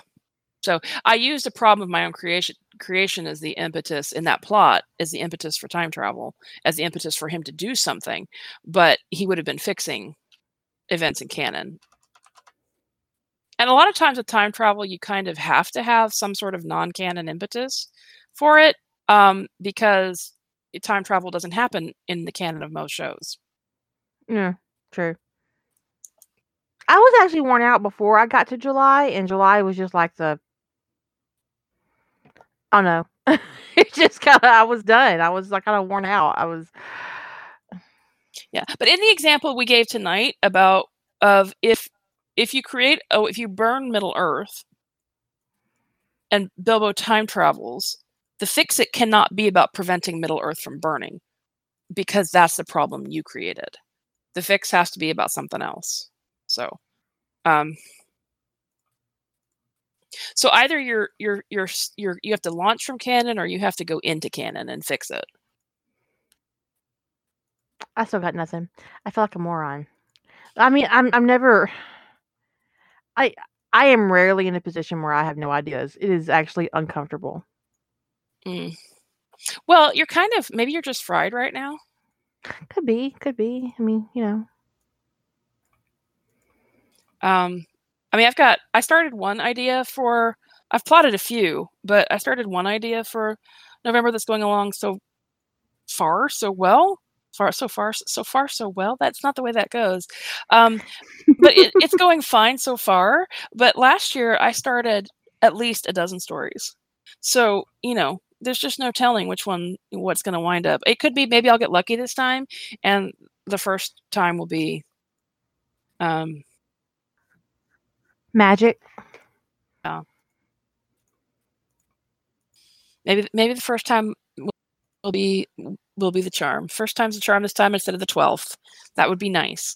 Uh, not not that I ever mind. I don't feel like writing is wasted, and if I've I've got like you know eleven other stories that are started that I could pick up and work on, but and and some of them I have. Um, but um, I would I just I just don't like it taking me so long to get clarity around a project. That just always I find a little off. It it unsettles me. I like to have a goal, and I don't have a goal, and it's really, um, it's bullshit. It is bullshit not to have a goal, dudes. I don't even know what to do with myself. Well, I mean, I don't know about you, but I was very frustrated with my writing in July. Um, so it was, um, although you did kind of zoom in on why. Um, yeah, at the very end of the challenge, I was like, Hmm. yeah. Are you going to share your epiphany? I don't, even want to talk about it. What a deeply uncomfortable epiphany to have. Which is silliness. But what happened what had happened was is that, you know, we talked about the challenge about rewriting the end of movies that we don't like, it seemed really exciting because um, there are lots of movies that I think ended badly that I would like to re- kind of rewrite. But really, what I set our what I set us up to do was to write the falling action. And I actually spend so much time structuring my story to the point where I have a beginning and a middle and an end and I have a climax that I was having a hard time not ramping the action back up to have my own climax. And I was like, hello, asshole, you're supposed to be writing the falling action. And then it clicked with me that I had actually designed a challenge around the thing that I hate the most. Yeah. if there's one part of the narrative structure that I disliked the most, it is the falling action. So when she said that, I just kind of like was just sitting here going, "Oh, So, son of a bitch. that's, that's really the only thing you can think right there. Son of a bitch. and yeah, you are trying to. And the thing is, here's the, the thing about it is, is that you are trying to write your own beginning, middle, and end in that falling action, and you're trying to give your story its own climax, right? So yes, you of course you're going to do that. So yes, I'm going to give my story its own climax. Is as big a climax as the one that was in the movie? No. So it feels like a letdown. It does. It does feel like a letdown. I, I feel like I didn't. I feel deeply unaccomplished, even though I finished both of my stories. I haven't finished either yet. But I mean, I'm working on the climax for Defining Moment now, but it doesn't feel like as big a climax as the actual movie had. So it's like, I mean, some people might, people could feel differently about it than I do. I don't know. But it just for me, it's like, okay, well, that the climax in the movie was very big, but um, Sometimes I think to myself, I really don't want to know what kind of life Ellie lived before she met us.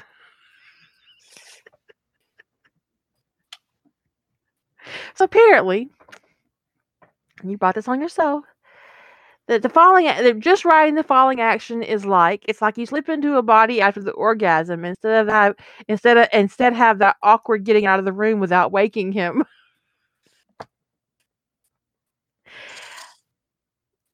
Let me give you a piece of advice from experience if this happens to you again. It doesn't have to be awkward. Just get up, put on your panties, get the rest of your clothes, thank him for the dick, and and leave. leave. Yeah. And if it dick wasn't that good, don't bother with the thanks. Um, right, right. If the dick wasn't great, don't thank him. okay, so there, I may have mentioned this before. There's, uh, this made me think of this, but there's this, um, blanking on the name of the fandom. What the fuck? Uh, X Files. It's there's this X Files. It's sort of a series. It was like it was like a two, maybe three parts, like a trilogy. I don't know. I don't remember how if there's two or three. There's at least two. Um, where there's this minor character who dies in in the I can't remember the name of the character either. There's this minor character who dies in the canon.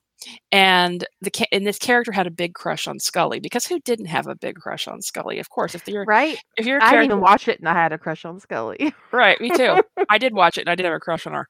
I mean, that's why I picked Jillian as my pen name was for Gillian Anderson. Anyway, but I felt I I felt noticed. different. So, you um, picked a better spelling. yeah, I like Jay's. What can I say? And I didn't want to deal with all the people who called me Gillian, you know, because you know whatever. So, but then people started calling me Jill, which actually wound up being worse. But anyway, so there was um, this in this in this story, there was a character, the, this minor character. He's like bemoaning the fact in heaven that the one thing he didn't get to do was ever kiss Scully. That that's so he's apparently given some pass for wish fulfillment or something. I don't exactly remember how it went, but he has a he, he has a guardian angel who's who's supposed to allow him to go fulfill this to try to go fulfill this wish and um there's some problematic issues with body autonomy and stuff in here but in any case so this i don't know if this angel was a prankster or what i don't remember what why the angel kept doing this but the angel kept sending him into bodies that into bodies of people who were in the middle of having sex. And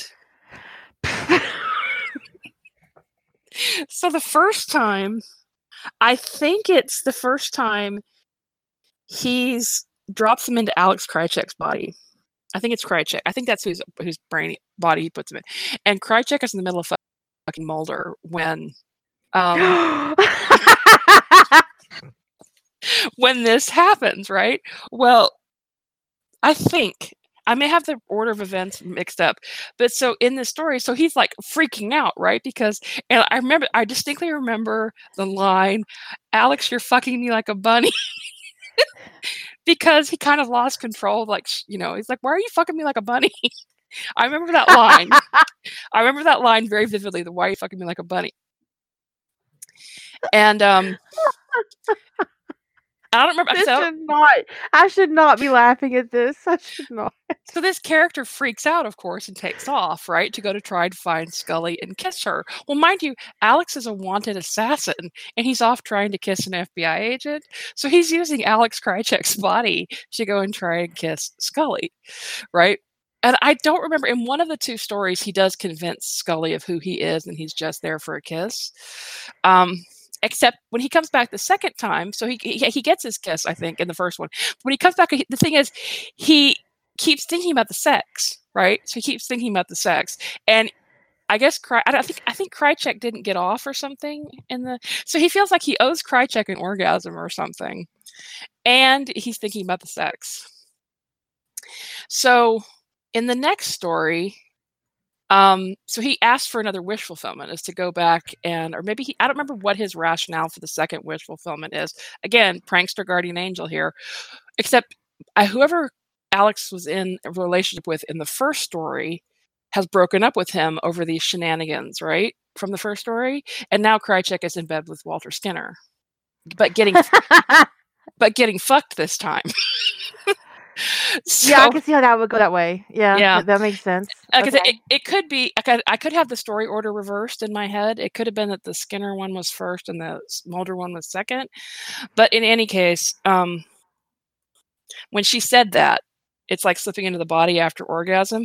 My mind went right to this story, this this series of stories where this character keeps winding up in Alex and making Alex Krycek's life hell for showing up in his body and and and appropriating it for a while. So yeah, it did. It really has stuck with me. And I read this probably 20 years ago ruining. He's ruining this man's sex life. He needs to. He needs to stop. and ruining his relationships because Mulder broke up with him.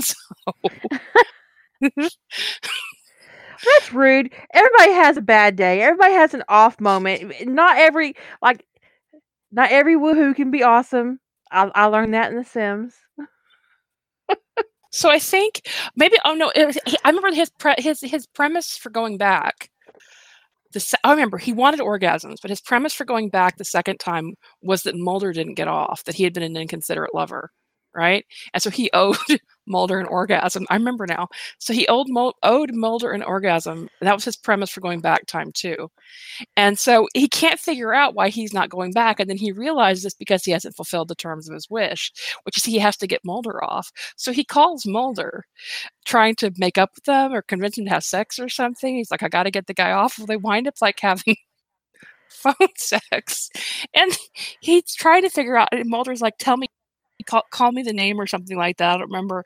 And so he's, um, he's stand, he's he, he's in a phone booth as I recall. He's in a phone booth, and he finds out that what Mulder he figures out that Mulder likes to be called a whore in bed.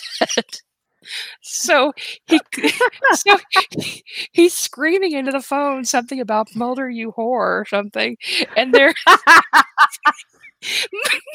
mind you, he's in Alex Krycek's body in a phone booth. in a phone booth, and he turns around, and I think it's Skinner and Scully are standing outside the phone booth.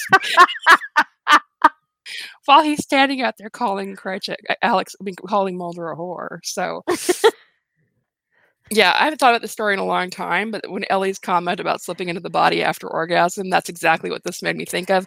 It's weird the connections the brain makes, but that was the connection my brain made. I can see why it stuck with you. I mean, the whole phone book, the, the, the whole phone booth thing. The phone booth thing was everything about I mean Krycek, Krycek, none of this he's not doing any of this stuff, right? But he gets to deal with all the consequences of this guy's visit to Earth. And All the bullshit is, his- is now his fault. right. So he's got Scully Skinner and Mulder all mad at him. Um or mad at Alex Krycek, and he's just now that he's gotten Mulder off, now that Mulder Mulder's orgasmed, you know, this guy's fucked off back to heaven. So And there's and there he is in the phone booth. Is he still on the phone with Mulder? Because that would even be funnier. Krycek was, yes. He has no memories of this. It's a really fucked up quantum leap. So I mean, like I said, it's got the same. It's got issues with body autonomy kind of thing, right? Because, yeah, but um, it was, it was uh, it was still funny as hell. Uh, is it still online? I don't. I think I have to remember who wrote it to remember. I want to say the story was called "Anal Sex for Dummies," or one of them was. um, if I Google for that, let me see if I can find it. I don't even. I don't. That is not a Google term I would ever seek to to put out there. Oh, oh, oh, oh, oh! Wait a minute. Oh no. Yes, I, I got it. It was the fifth hit. It was the fifth hit. Um, that is crazy. Well, because of course I searched for anal sex for dummies and X Files. I didn't just search. okay, stuff so out there.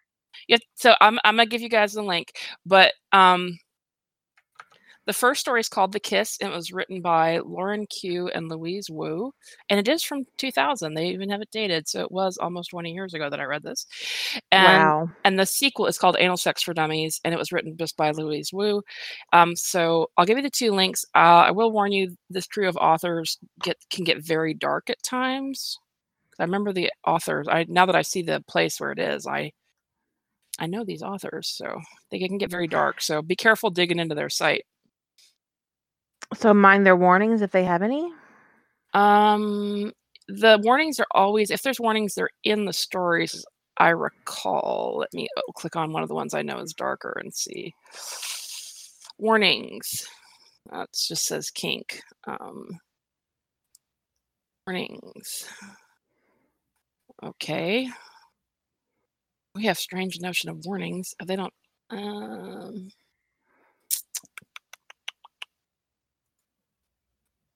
okay, this story non-consensual. Okay, so okay, so I'm like down to the story is rape, and let's see how they how they warned us. It says non-consensual, so that's how they call rape non-consensual. So it does have warnings, but still be careful. Um, so the first story is called "The Kiss," um, and I'm getting the link now. She'll put it up in the library for you guys. We are um actually approaching 2 a.m. my time, so that's like four hours. So um I want to thank everybody for hanging out with us um this evening as we discuss this. If um you have any questions about uh ripples or everything, we're gonna have um, for those of you who are participating in the Quantum Bang, we will have a topic for this particular series of podcasts because it's not just one. I don't know how it possibly could be just one podcast. Um, but I'll put up links in um, the Fixer forum for those of you who are on the Quantum Bang and would like um, if you have any questions. Okay, so um, we shall uh, catch you later. Um, say good night, Jilly. Good night, everyone.